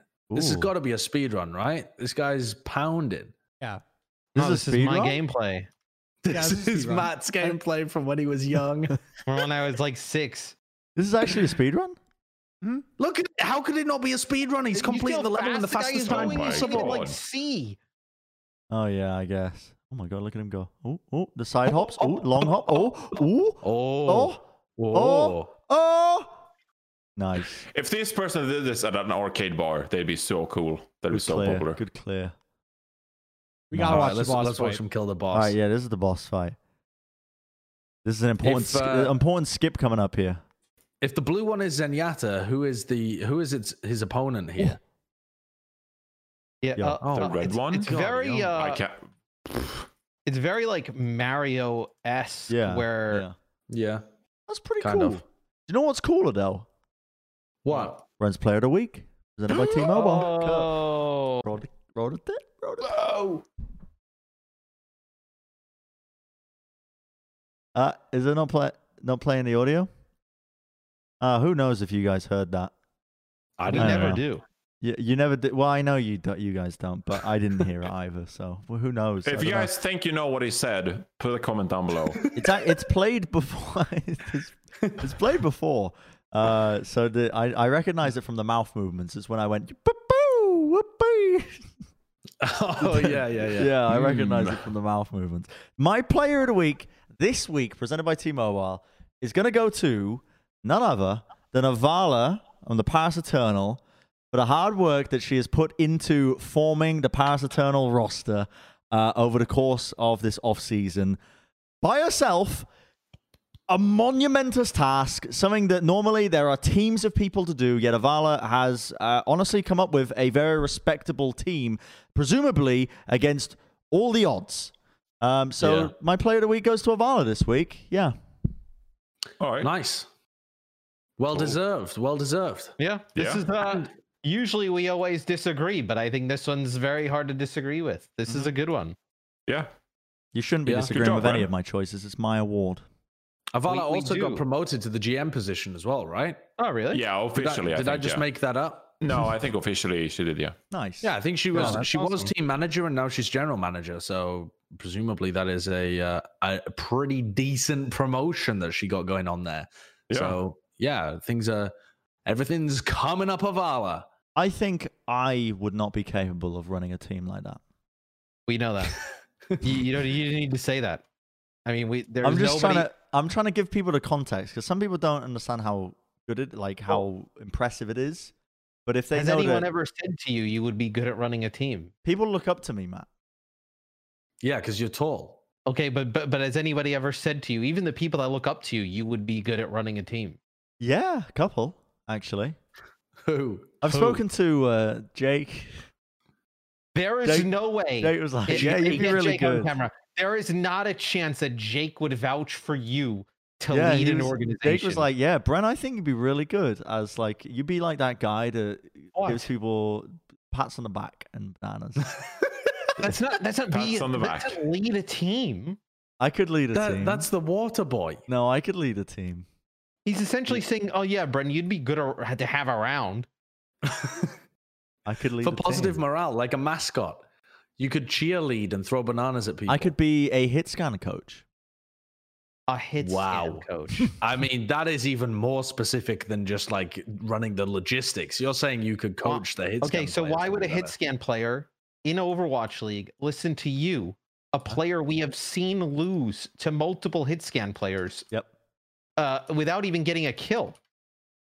I don't remember that. Only happening. one. Only You one were, in, go- you were in gold. I don't remember that happening. You don't remember being in gold? No. That was. De- I mean, that is a fact. We can look that up. I don't think that Indisputable. Public. We, don't we've we've seen happened, you do it. Yeah. you know who I thought you were going to give Bren's Player of the Week to this week? I thought you were going to give it to Striker. So did I actually. Really? Oh, Why? I, I, I don't know whether you've seen this, Bren, because you are just the wokest human. I am who's very woke these days. I don't you've look at. I, I don't look at social media. I don't know if I've told you guys. Yeah. I don't look at Twitter anymore. You say it every episode. Yeah, you've never told us that before. Yeah, that's I But- admire you, Brent. Uh huh. Striker used Striker at the end of his MVP when he won MVP. Huh? He said in the interview afterwards that he, he was going to use the money to buy his dad a car, Uh huh. and he recently just tweeted with the car that he Oh. bought for his dad using his MVP money. Nice. Um, actually, lovely. he didn't tweet it. Sorry, the the SF Shock tweeted this. But yeah, it's uh, just a wonderful little wholesome story of a, a boy helping out his family, providing a, a family car for them with the MVP Skrilla, That's lovely. That's awesome. Wow. which is pretty sick, really, isn't it? The next image Yeah. is it showed a car. What a G. As of right now, Wow. don't have anything planned with my money. Just want to buy a car, Lovely. and there it is. Bought the car. That is that is absolutely lovely. Me and Striker got something in Yeah. common. A little humble brag. And What'd you do? Buy a car? little humble brag, you know. Wait, What? did you buy a car? Oh, sorry, what do you have in common? Yeah, what do you guys have in common? Bought, bought a car for my mum, didn't I? Did you? Did you? Yeah, When? When? Recently, like d- like literally yesterday. Wait, what? Why you did? Wait, huh? Yeah. I just didn't tweet. Wait, what? I just didn't What tweet it for clout or anything. I didn't like, put it "Oh, on I social media because it's car the other day. a little what? bit weird, How- you know. Why? Why'd you do that? I mean, it wasn't it wasn't a brand new car, but my Right. she needed a car, so I just yeah bought one. That's lovely, a Brent. car. Oh, that's good. That's awesome. Bren, Yeah. you deserve Bren's Player of the No, I, Week as I well. don't. I didn't. No, no, no, oh, no, I'm no, getting no, no, embarrassed. Oh, gone too far there, no, No, no, no. Shut the stream off, girl. I'm getting embarrassed. no, no, no. What a wonderful little gesture. I don't like. It. That's very oh. sweet. Oh, very nice. Where's he going? He's just embarrassed about all the attention and he's left. Yeah. Why? Well, Brent bye doesn't everyone. Take, Brent doesn't take praise very well. Make sure to So like good. and subscribe. Yeah, make Yeah. sure to like and If you like. Bren, like the video. If you can guess the number plate of Bren's car that he bought for his mum, we'll pin your comment. we'll give you the car. No, oh we yeah, won't weren't we that. gonna pin a comment from a few episodes ago about something? Remember? I did. I went and I oh, did you it. did? Wh- Let's, Oh, let's yeah, see it. Let's I see did it it. real quick. Which which was it? Uh, it was the. It was. I think it was last week's episode where they had to. I've just realised Jonathan shaved. I didn't Yeah, I even did. realise. It's gone. Eh, eh, we had to name Jonathan's mustache. Do you know And, what uh, triggered it? What? Uh, I was playing Classic WoW and raiding yesterday, and it just so happened that my girlfriend had friends over, and I felt like I was stuck in my mom's basement again, just playing Classic WoW. And I was like, "What am I doing with my life?" And I had like a realization where I was like, "Wow, I need to grow up. I need to become a man and actually do something with myself." And so I shaved my mustache because I wanted to stop being a little fool. What? That's hilarious. That is so, funny. uh, How symbolic. Back. Yep, we're So, back. We're back, They baby. named, they named your mustache Julian. Johnny's Why? upper lip is awesome now. It's an acronym. that is so stupid. It's great. I hope it's still great, Matthew McCloskey. yeah, it's not Oh, I hope awesome. That's a still good great. one. Your Yeah. upper lip is no longer awesome. It's bald. You know, Your it's name's good, to have, it's good to have a fallback. You know, if things go to shit with me, I can always fall back to having a mustache and that being my brand. True. Mm, I mean, that's uh, Plan B. yeah, that's a good plan B. Still going on. Oh look, Yeah, you it's, missed the, it's it. the it's the cute little boy you bought a gift for his mum. That's so sweet. Yeah, whoa. You're an awesome son, Bren. Yeah. I I'm happy was to there, call I- you I- my I- son. Yeah, if I was there, I'd tuck your little cheeks like the good boy you are. Yeah. Oh, wait, that's on fanfic shit. Never mind. I was like, Are we, me? are we done with this episode? I, I I feel think like we're done with episode's this over, right? episode. You guys think the audio was like on or off when the the TV turned off for the? Oh, for I that hope it was on. Is it over? You over? think it was on? No, I, I didn't end it yet. It's not ended yet. More fanfic next week. Tune in. Goodbye. Bye. All right. Bye. Thanks for helping Bye. the algorithm for listening to, for the past three minutes. Whoever's still here. Bye. We still haven't ended.